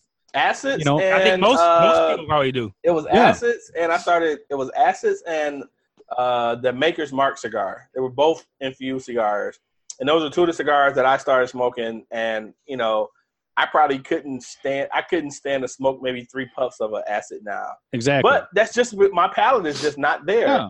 But that was, you know, I wouldn't say that was the reason we started our group, but that was one of the reasons we started is to have a a, a, a situation where people could smoke what they like. One, that was one. Two, to be able to have a local group, and those were the two main reasons we've done it. To be have a Yeah. local group of guys that we can we we can fellowship with, hang out with, and stuff like that. And the two, to be able to have a, a judge a judgment free, you know, zone where you can just smoke the fuck you want. We're the Planet Fitness of cigar groups. Yeah, we're the Planet Fitness of cigar group. You know, so Oh, they- everybody they get too much of my money. you know, it, it's like the it's you know. Have, have you ever seen? Are, are you ever seen Old School? Yeah. Oh, c- come on. so do you remember when he was at the the therapist, uh, him and his wife, and he's talking about the panties and his. He's like, wait, I thought this was the trust tree. This is not the trust tree. So we wanted our group to be like the the trust tree of, of of social groups. But that was a big reason. Like you know, Gurk. I mean, I'm pretty. I don't know about your circle of of of social media, but Gurkha is probably one of those ones that catches flat a lot. I'm pretty sure that's every social media group. Yeah, Yeah. yeah, the Gurkhas and probably Rocky Patels or something like that. But man, if you like that shit, smoke that shit. I'm I, I'm pretty sure even in the Gurkha groups, they're like, yeah, they're not that great, but the uh, Cellar Reserve's good. I was, man, I was just about to say that. I was just about to say that. The Cellar Reserve is the best Gurkha series that they make. Oh, absolutely, absolutely. The, the the the the 12 and the 15 are both really good. You know what's great is- about you know what's great about that is the fact that we all were like like immediately like laughing because like Yeah, it's true. it's like everybody goes like, but the Cellar Reserve though. But the Cellar Reserve, Exactly. that motherfucker, that's the one, man. that's because it's Yeah. K. That's because it's K Hansotia instead of Gurkha. Mm-hmm. Uh, I, I don't know. I didn't know too much of the background of, but I do know. Oh no, it, That- it's just it's just a it like Gurkha is K Hansotia. K Hansotia is Gurkha. But I know that's one of the, the is it 12, 15, and 17 or 12, 15, and 18? 18. 18. 18? That's I, I haven't had an 18. I've had 12 and 15. Well, I, won't, I do know there's I know one of the 12 or 18, I can't remember which one. One or the 15 and the 18, one has more of a peppy uh more of a pepper bomb than the other. And I can't remember which one because I haven't had them in a while. Um, but those are definitely the best ones out of that. But yeah. So, you know, people catch a lot, you know, flack from that. And I'm like, smoke what you like. You know, we had it's funny, we have one guy in our group who probably tries every fucking thing from like the lowest of the lows and the up. And the the best thing I can say about this guy is that he doesn't discriminate. Yeah, You know, he would try every Shout out, fucking shout out to. Tony Mack. and yeah. and he and he and it's funny just to see his his his transition of trying good cigars. Like he's went through all of these badass cigars, bad as in bad, not bad as in good. And he's transitioned to a lot of, you know, better cigars. And it's like, man, that guy's the coolest guy, one of the coolest guy ever. And it's like, smoke what you like. You know, yeah. if, you, if you're going to continue to smoke fucking whatever it is, smoke it. But if not, you know, you you you graduate to different stuff and different, you know. So that's definitely one of the reasons we wanted a group to not have that bullshit. And the I name mean- of it, and the name of that group is Detroit Cigar Club. all right. So definitely- man. When you when was you get a chance, definitely uh definitely uh send, send a request, man. Oh, absolutely. Yeah, Pal- Yeah. Palace Change, man. Like I know I started off on acids. Um, there's a lot of stuff that I was very, very into um, starting out that I don't know. I, I haven't smoked them in a while. I, I don't know if I would smoke it now and think it was great. I don't know if I was smoking now and think it was whack. But um, I started off on acids like a lot of people did. It's a good entry cigar. It is. Yeah. Yeah, It's a you, good you get the, cigar. you get that you get that sweetness on the lips, and you're like, oh, this ain't bad. Yep. And then and then you end up going then you end up going to the Fuente Core line. Then you go to Rocky Patel's line. And then you get then you find Roma, then you find Crowned Heads, and yeah, it just it just goes on and I, on. I used to smoke That's a like ton of the, the Rocky Detroit. Patel Edge. The Rocky Patel Edge, I used to love that stick. Dude, the the the ninety nine, the the vintage ninety nine. Mm-hmm. I, I used to smoke, and I, I went through a bunch of uh, Rocky Patels, and you know, started graduating to different lines, and you know, when I found Roma, that was just like the best fucking line ever. Yeah. Like, you know, they make a cigar pretty much for every different tastes from strong to mild to you know, That's and affordable. That's the I- biggest thing. I, I oh for sure. For sure. Like that that is like for for for Roma to keep their cigars at the price that they keep them at like you you cannot knock them at all. Um but that's uh it's like along the same lines as Roma. Uh I forget which one you said that you tried from uh JSK It was the CBD one, whatever Okay, the one the, that had, the nugs All yeah, right. the nuts. so like the, the the red knight his his his original line is uh like definitely one of the staples um, Okay. but yeah that's i'll i'll have to i'll have to send you guys out some of that um I was gonna say, Brian, can you? uh I haven't had a JSK. Period. right So, like, what would what would be a good uh a good JSK for me to try out? Because I I haven't had one. Period. uh where where what what shop do you guys go to Well, would you know Uh, it if we said if we said would you know it? I mean, I mean, the most, the most, the biggest brand probably would be JR Cigars. I know they're kind Uh, of that's- nationwide. I, I think i think there's a shop out out by you guys uh i think it's called secreto or something like Secreto. that yeah. yep. okay I, I i know he carries jsk Okay. Good old, Um, Ronnie. Yeah. Yeah, Oh. Ron, Ronnie Ronnie Heisha. He, Mhm. Heisha? Yep. Yep. That's him. Uh, I, I met him last year at uh, Ristafari. Oh, okay. Um, I know he carries JSK. Okay. Um, He does. Yeah, he does. Ronnie actually carries. He has a hell of a fucking line there. Yeah, Ron, Ronnie's Ronnie's humidor is small, but it only carries like Like most some of the, best, best shit. Like he has a great humidor for its size. It's like the size of like a closet, but it has like only great shit in it. so like I, I got a shop like that by me. It's called Tobacco Land, and this guy's got a humidor.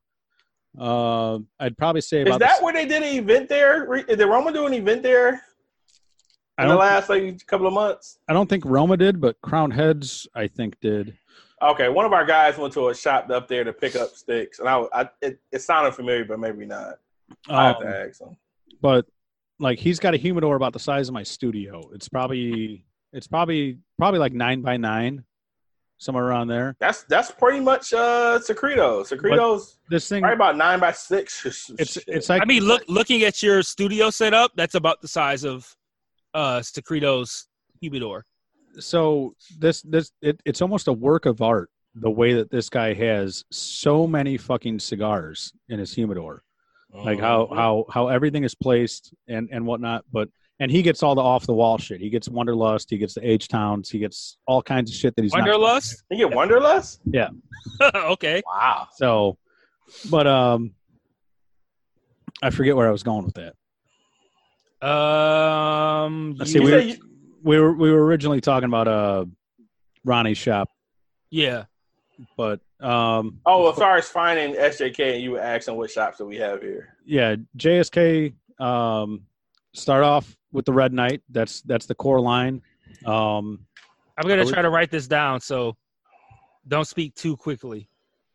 But you said Red Knight, yeah, Red Knight. Knight like with a K, N-I-G-H-T or with a K or without a K-N-I-G-H-T? K? Uh, I can't take it off. Um, Is it just spell it? uh, It's yeah, fine. Knight Knight with a K. Okay. Okay. Um, all right, you see this uh this box here? Yeah. Yeah. That's uh that's the box you're looking for. The one that looks like it's smeared with blood. Yeah, Okay. but um, let me see. If Ronnie's got, I start start with the Red Knight. If Ronnie's got any of these with the white band, hmm It's the uh, Zlatno Sunce. That's uh, that is a Connecticut that will fucking blow your mind. Okay, wait. Can you can you uh what's the name of it? Uh, Zlatno, Z L O T N A or Z L A T N O. Yeah, something like that. Sans Sans is S O N C E. well, typically, if he had that brand, it would probably be in that same area. So Can you can you show me uh the band again real quick? It's a it's a golden lion. Uh, you said a golden lion. Okay, I can see a, I can see a white band with. Okay, yeah, I can see it now. Okay, gotcha. Cool, I got that one. All right. Man, so if I, I fuck around and get a chance, I may try to go there for lunch because it's like maybe 15 minutes away from me. So I mean, Yeah. I'll, I'll fuck around and go there tomorrow. Like I said, I'm off, so yeah, Ronnie, Ronnie, Ronnie wouldn't, uh, Ronnie wouldn't get on the mic at uh, Ristafari with me because I had I had the whole setup there, and uh, oh, okay. I ended up talking to like fucking ten dudes, and never released the episode because my laptop took a shit. uh, Uh, and we all, we always know the feeling like our uh our what up though I, I call it the what up though laptop because that's the only thing we've used it for.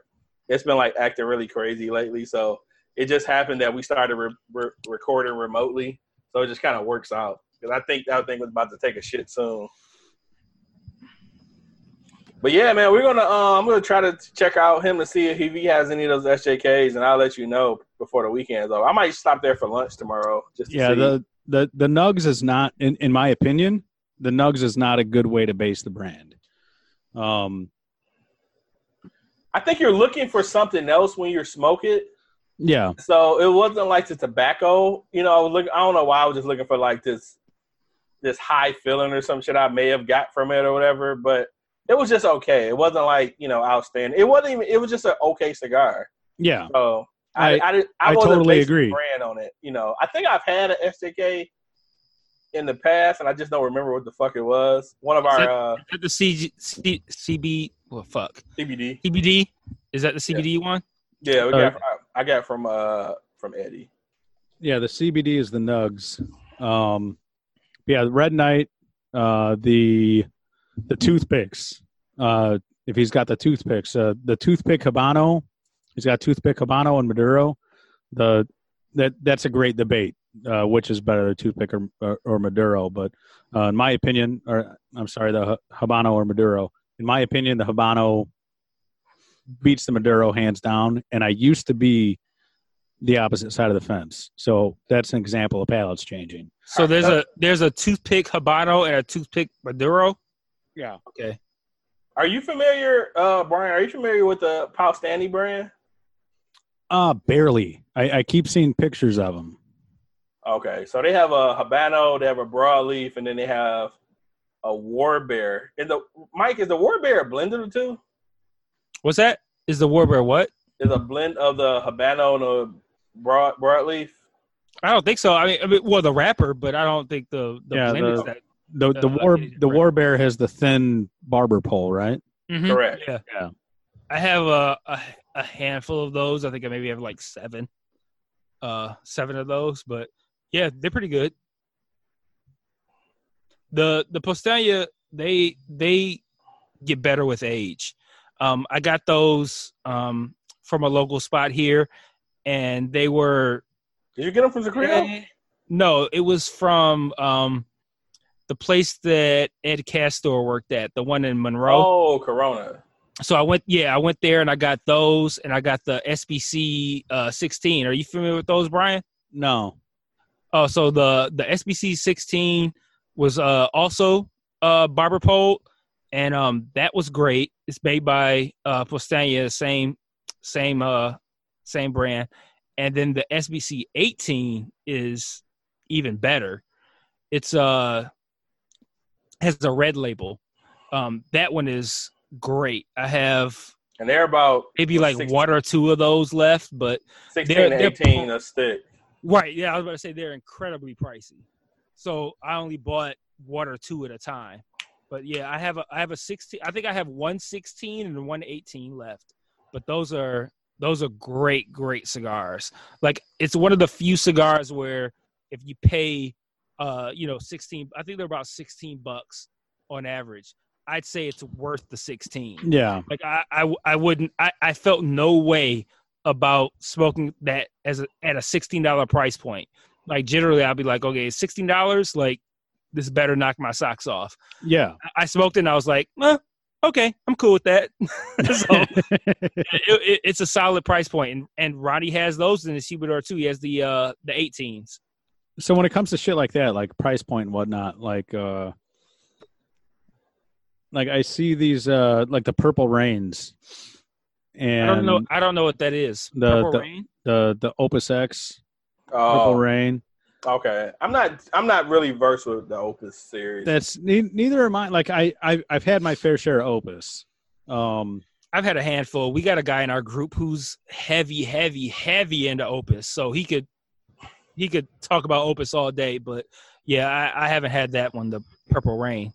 I see. I'm I'm of the uh I'm I'm in the group. Like I know a lot of people like the Lost City. Uh, the Lost City didn't do it for me at all. I- Um, hey, it didn't it didn't for me either. I had it in Vegas, and I paid like forty bucks for it. Like yeah, wild expensive. And I smoked and I was like, hmm, yeah, I'd pay like eight or nine bucks for this. like, like All right, so so yeah, let, let let's do that. So uh most expensive cigar that you uh you've ever That's- bought. that's mine. Yeah. Yeah. I mean, and, and the price point is still like 35. Like I didn't pay Yeah. like a, a, a huge, uh, you know, um, an extra amount to get it in I Vegas. think. but I think. I think it Lost City. like 30, 35. yeah, I think Lost City was probably the most I paid, and it was like thirty bucks. I bought one in Orlando at I Corona. bought Cubans for less. Yeah, I bought way better Cubans for far less. Yeah. Um, that's the most. That's the the highest I've spent. Like I've had a couple of Davidoff that were about 30, 35 bucks that were great, but I just couldn't see myself spending 30 35 dollars Mm-mm. for them. My buddy gave them to me, but couldn't see myself spending that much. Yeah. You know, and then I, I had a period where I was off work for some years, so I was like out trying to find bargain sticks, and that's when I found like the New Worlds, the San Lotano. You know, then I started getting to like the aromas, the you know, the, intemperance, and uh, other sticks like that that were you know kind of reasonably priced, you know, cigars. So when I got back working, and you know now, you know, I can probably splurge every else every other week or something and grab a expensive cigar, but it's like it's so many good cigars in like the eight to ten to twelve dollar range that there's no reason for me to spend fifteen dollars on cigars all the time. Yeah. I mean, and I say that and I just smoked a fifteen dollar Roma Craft, but that's not an everyday thing. Yeah, that's But- I, I I think it was Skip. I think it was Skip that said it on a on a different podcast that he's like, you know, tobacco only costs so much. So when you get that higher price range, like what are you actually paying for? I mean, I, I think you're paying for like the, you know, it's like buying like, ex, you know, expensive wine or something. You know, you're paying for, you know, the the craft of that expensive whatever it is. You know, and like you know, me and, and we had me and Mike have had some episodes we've talked about just the progression and just you know of us drinking and smoking. Like you know, we had this we had this one good spill when I wasn't working. We were buying fucking nine dollar whiskey, and Yeah. you know that's what we had, and it worked out. But you know, we both work, you know, make good money, work decent jobs, and we're able to buy shit we want. And so, you know, we drink better, we smoke better, but it's still those core cigars and those price ranges. Like, I can afford to smoke 10 15 dollars to get cigars all all the time, but I'm not doing it because I know they are great cigars Yeah. for reasonably priced price points. So it's like And there's I- no reason to just smoke fucking legals all day when I know I can find a you know a a Roma a, a Cro Magnon is fucking awesome. You know, Yeah. and I don't have to spend that money. And, and Brian, you asked you asked a question. What what was the question? Like it was about uh ones that we pay a lot for. Yeah. So you just you just asked like what what Well, like, what- like, what- what's the- like or, or No, like what like? like the most expensive cigar that you've ever bought, which Oh, you okay. said that yours yours was the Opus. Uh, Yeah. most expensive cigar I ever bought. I I actually didn't smoke it. I bought it for my dad for Father's Day, and um, it was a Opus Forbidden X, Mm-hmm. and it was overpriced. Uh, but I, I I spent sixty bucks on this stick, Holy And- fuck. and and my dad like I gave it to him. He's like, I don't know when I'm gonna smoke this. It's like, well, No, smoke it now.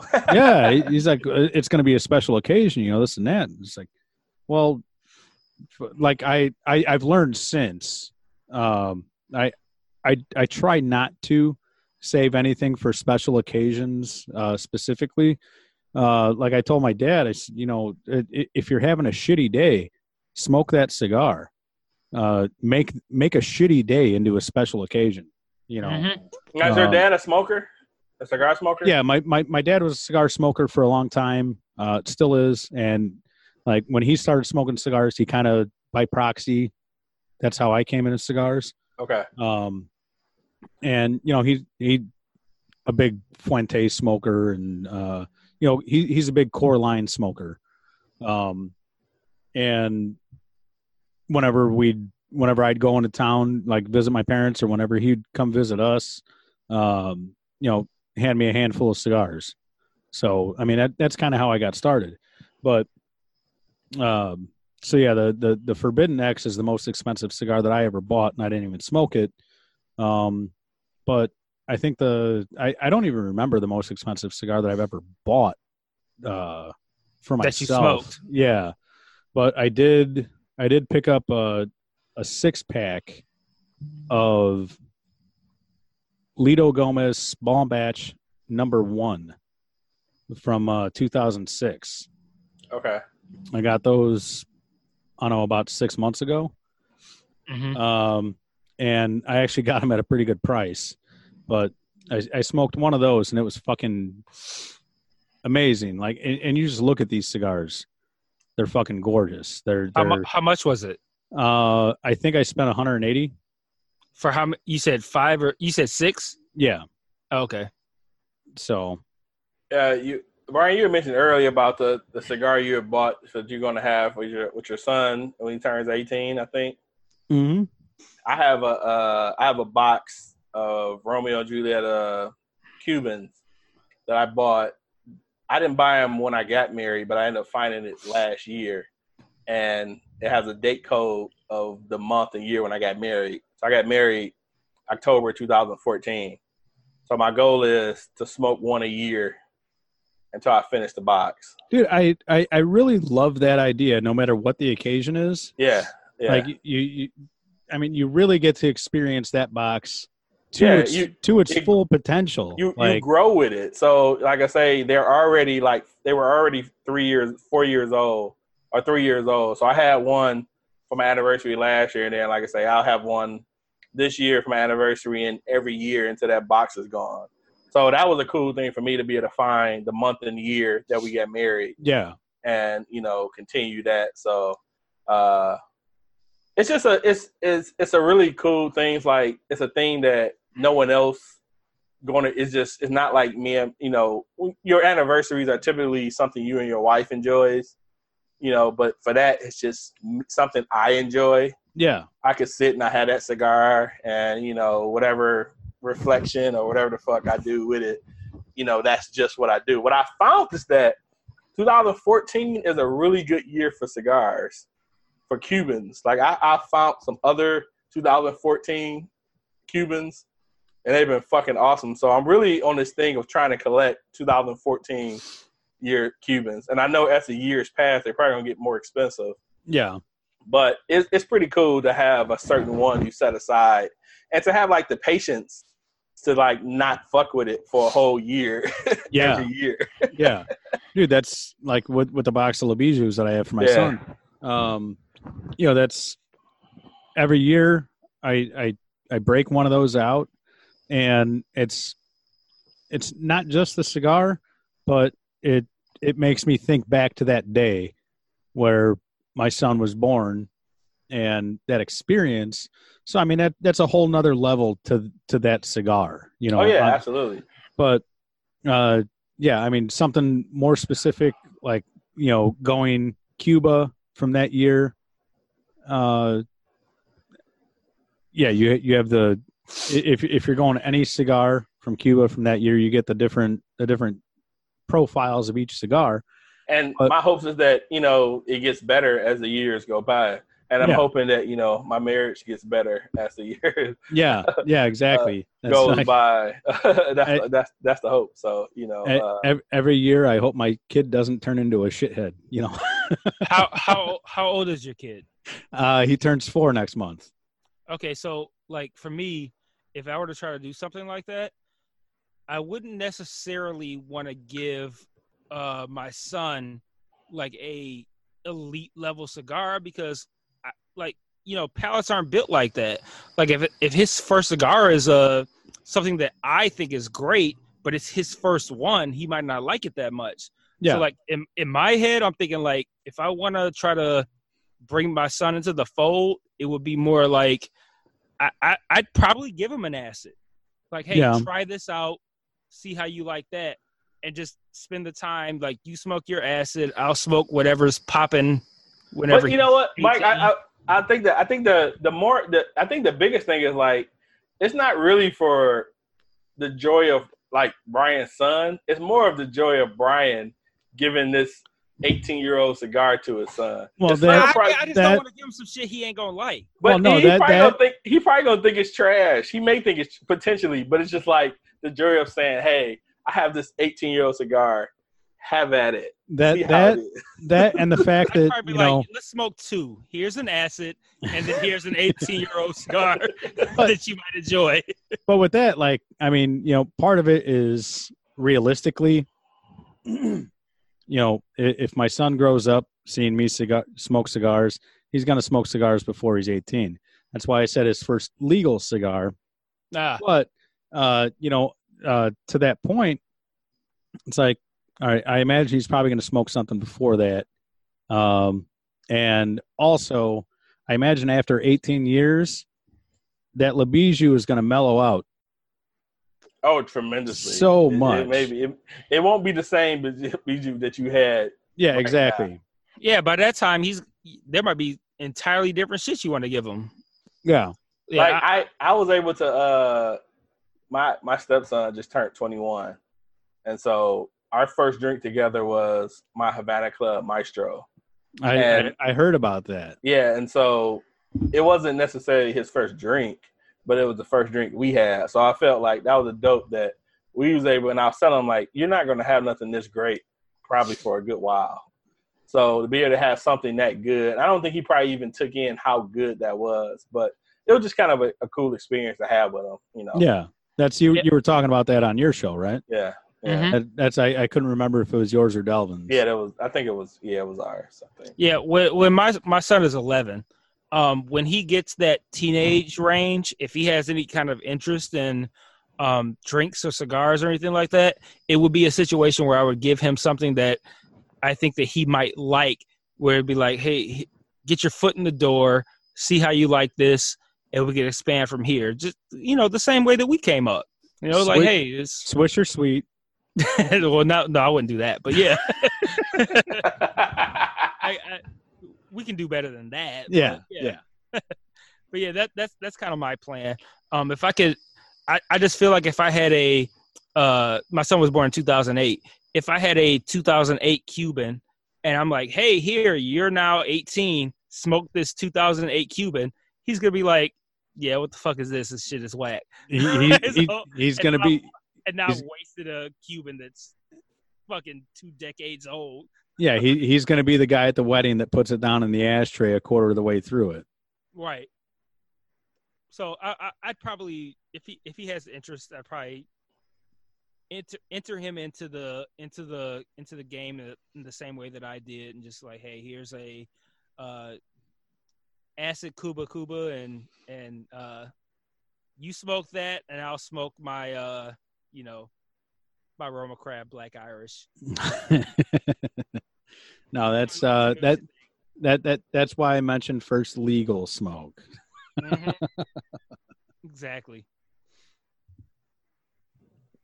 So, all right, guys. Um, I think we we are approaching three hours. Are you shitting me? No, oh wow, yeah, it's almost 11:30. Yeah. so Well, three Um, hours since we started recording, but maybe not three hours of of of content that you would put into the. You know, after Yeah, you edit I'm- it, I would imagine it'd be less, but no, I I actually I actually think after plus. I think after after we got started, I was looking. I was like, all right, I'll say we start at seven thirty. Um, so pretty pretty close, but um, I could I could go on for fucking hours, like touching on subjects that we touched on and uh, expanding. That that could definitely go on for hours. We're definitely gonna have to get back together. Oh, for sure, Um, man. For sure, man. Definitely enjoyed the uh, enjoyed the the conversation, man. Like I say, cigars and, and and bourbons and you know those are definitely things that are definitely high on my hobby list. So, and I'm assuming you know I know Mike's as well. So, be able to have that on a podcast, you know, it's definitely dope. So, we definitely have to definitely do it again. Oh, definitely. Oh yeah, that's I, I could definitely see this being a regular occasion. Yeah, this is a great time, man. I, lo- I love this shit. I'm gonna put up. I'm gonna try to put up like a backdrop so I don't look so fucking like so I don't get roasted every time I do like you in Desert Storm and shit. Dude, dude, I'm telling Right? I'm telling you, Jo-Ann Desert Fabrics. I'm telling you, Jo-Ann Fabrics. When the flannel's on sale, you're golden. I'm gonna put up. I'm gonna put up one now too. I'm just gonna get something crazy and put it behind us. So yeah, I'm definitely gonna do it too, man. But yeah, Brian, man, much appreciated. I'm mad it took so long for us to finally get together, man. But we definitely have to do this. You know, Worth a little the more wait. regularly than you know. Definitely, definitely worth the wait. We definitely do this a little more regularly. So yeah, much appreciated, man. Definitely like the podcast. I I was listening to the one with uh, Homeboy, and I didn't finish it yet, but I'm gonna continue that, and I'm probably gonna. I'm just gonna go through all of them as well. You know, so I know I- I w- I content, wouldn't- so. I, I wouldn't say go through all of them. Um, yeah, if, if you're listening to a uh, uh, Coffee Black now, check out Daryl Davis next. Um, and then after that, I mean, like I said, I got I got Miguel, I got Risty, I got Sam Leccia. Uh, But the, the the cigar ones definitely piqued my interest, so I'm definitely going to check out those. yeah. Um, uh, one of my more recent ones, uh, Sub Brown. Uh, his name is Brian Brown. He's uh, he's been on a submarine for 18 years. Uh, but oh uh, shit. he's he was a really cool dude. Uh, but anyway, uh, since we're since we're swapping this, you guys are gonna be posting it. I'll go ahead and sign off first, and then you guys can do it. Uh, but I'm Brian from the Herfcast, uh, theherfcast.com. Um, I got a store. You can buy shirts, whatnot. Uh, Patreon, uh, Patreon. I've got one dollar, five dollar, seven dollar levels, uh, contest shirts, all that shit. Uh, if you are interested in a cigar of the month club, stogiebird.com or just random uh, five packs that Sam offers, Roma Craft, Crowned Heads, Espinosa, all kinds of shit. If you use the code HERFCAST, that's going to save you five bucks. Uh, Mike and Otis from the What Up Doe podcast, check them out. Um, guys, what do you got for me? Yeah, uh, what up, Doe? Podcast. We're based out of Detroit. We talk a whole lot of shit. We drink a lot of uh, drink a lot of cigars. uh, we drink a lot of drinks. We smoke a lot of cigars. We talk a lot of shit. It's a good time. Uh, yeah, check us out. What up, Doe? Podcast. We're on um, everything: iTunes, Stitcher, Spotify, all that good shit. So check us out and uh, hit us up if you wanna if you wanna be involved in the podcast. Hit us up. Yeah. We are we are now open to having everybody on the podcast who has interest. So Detroit Cigar. Club. shit, yeah, and Detroit Cigar Club. Uh, hit us up on Facebook. It's called Detroit Cigar Club. Uh, Otis and I are admins, so if you drop that you uh, heard about us on on the Herfcast, we'll let you in there, and uh, it's a good time. We just talk shit, smoke cigars, post pics, all that good stuff. Good time. Yep. Yep. Uh, what up, Doe, is uh, W U D U P D O E.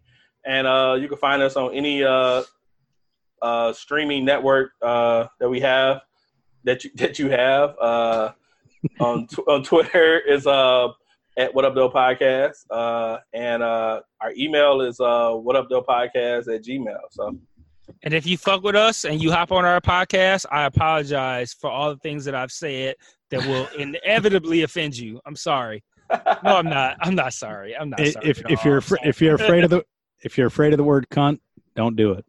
yeah, yeah, it's, it's not the podcast for you. Uh, yeah, if you're afraid of inflammatory language, it's not the podcast for you. No, so I I so I, mean- fucked up. I fucked up my intro and outro. I, I spelled what up doe. Uh, w W U D U P D O. I did not have the e, so I fucked that up. Oh, it's all That's good. fine. We, yeah, Yeah. We'll figure it out at some point. They'll figure it out at some point. So. If if you search it without the e, I'm sure it'll still come up Yeah, no shit. in iTunes, so you'll be good. By the time you search W U yep W D U P, it should come up. So Yeah, we'll be. yeah, good. much much appreciated, Brian. Uh, absolutely, guys. Anytime. Yep. All right, man. Take care.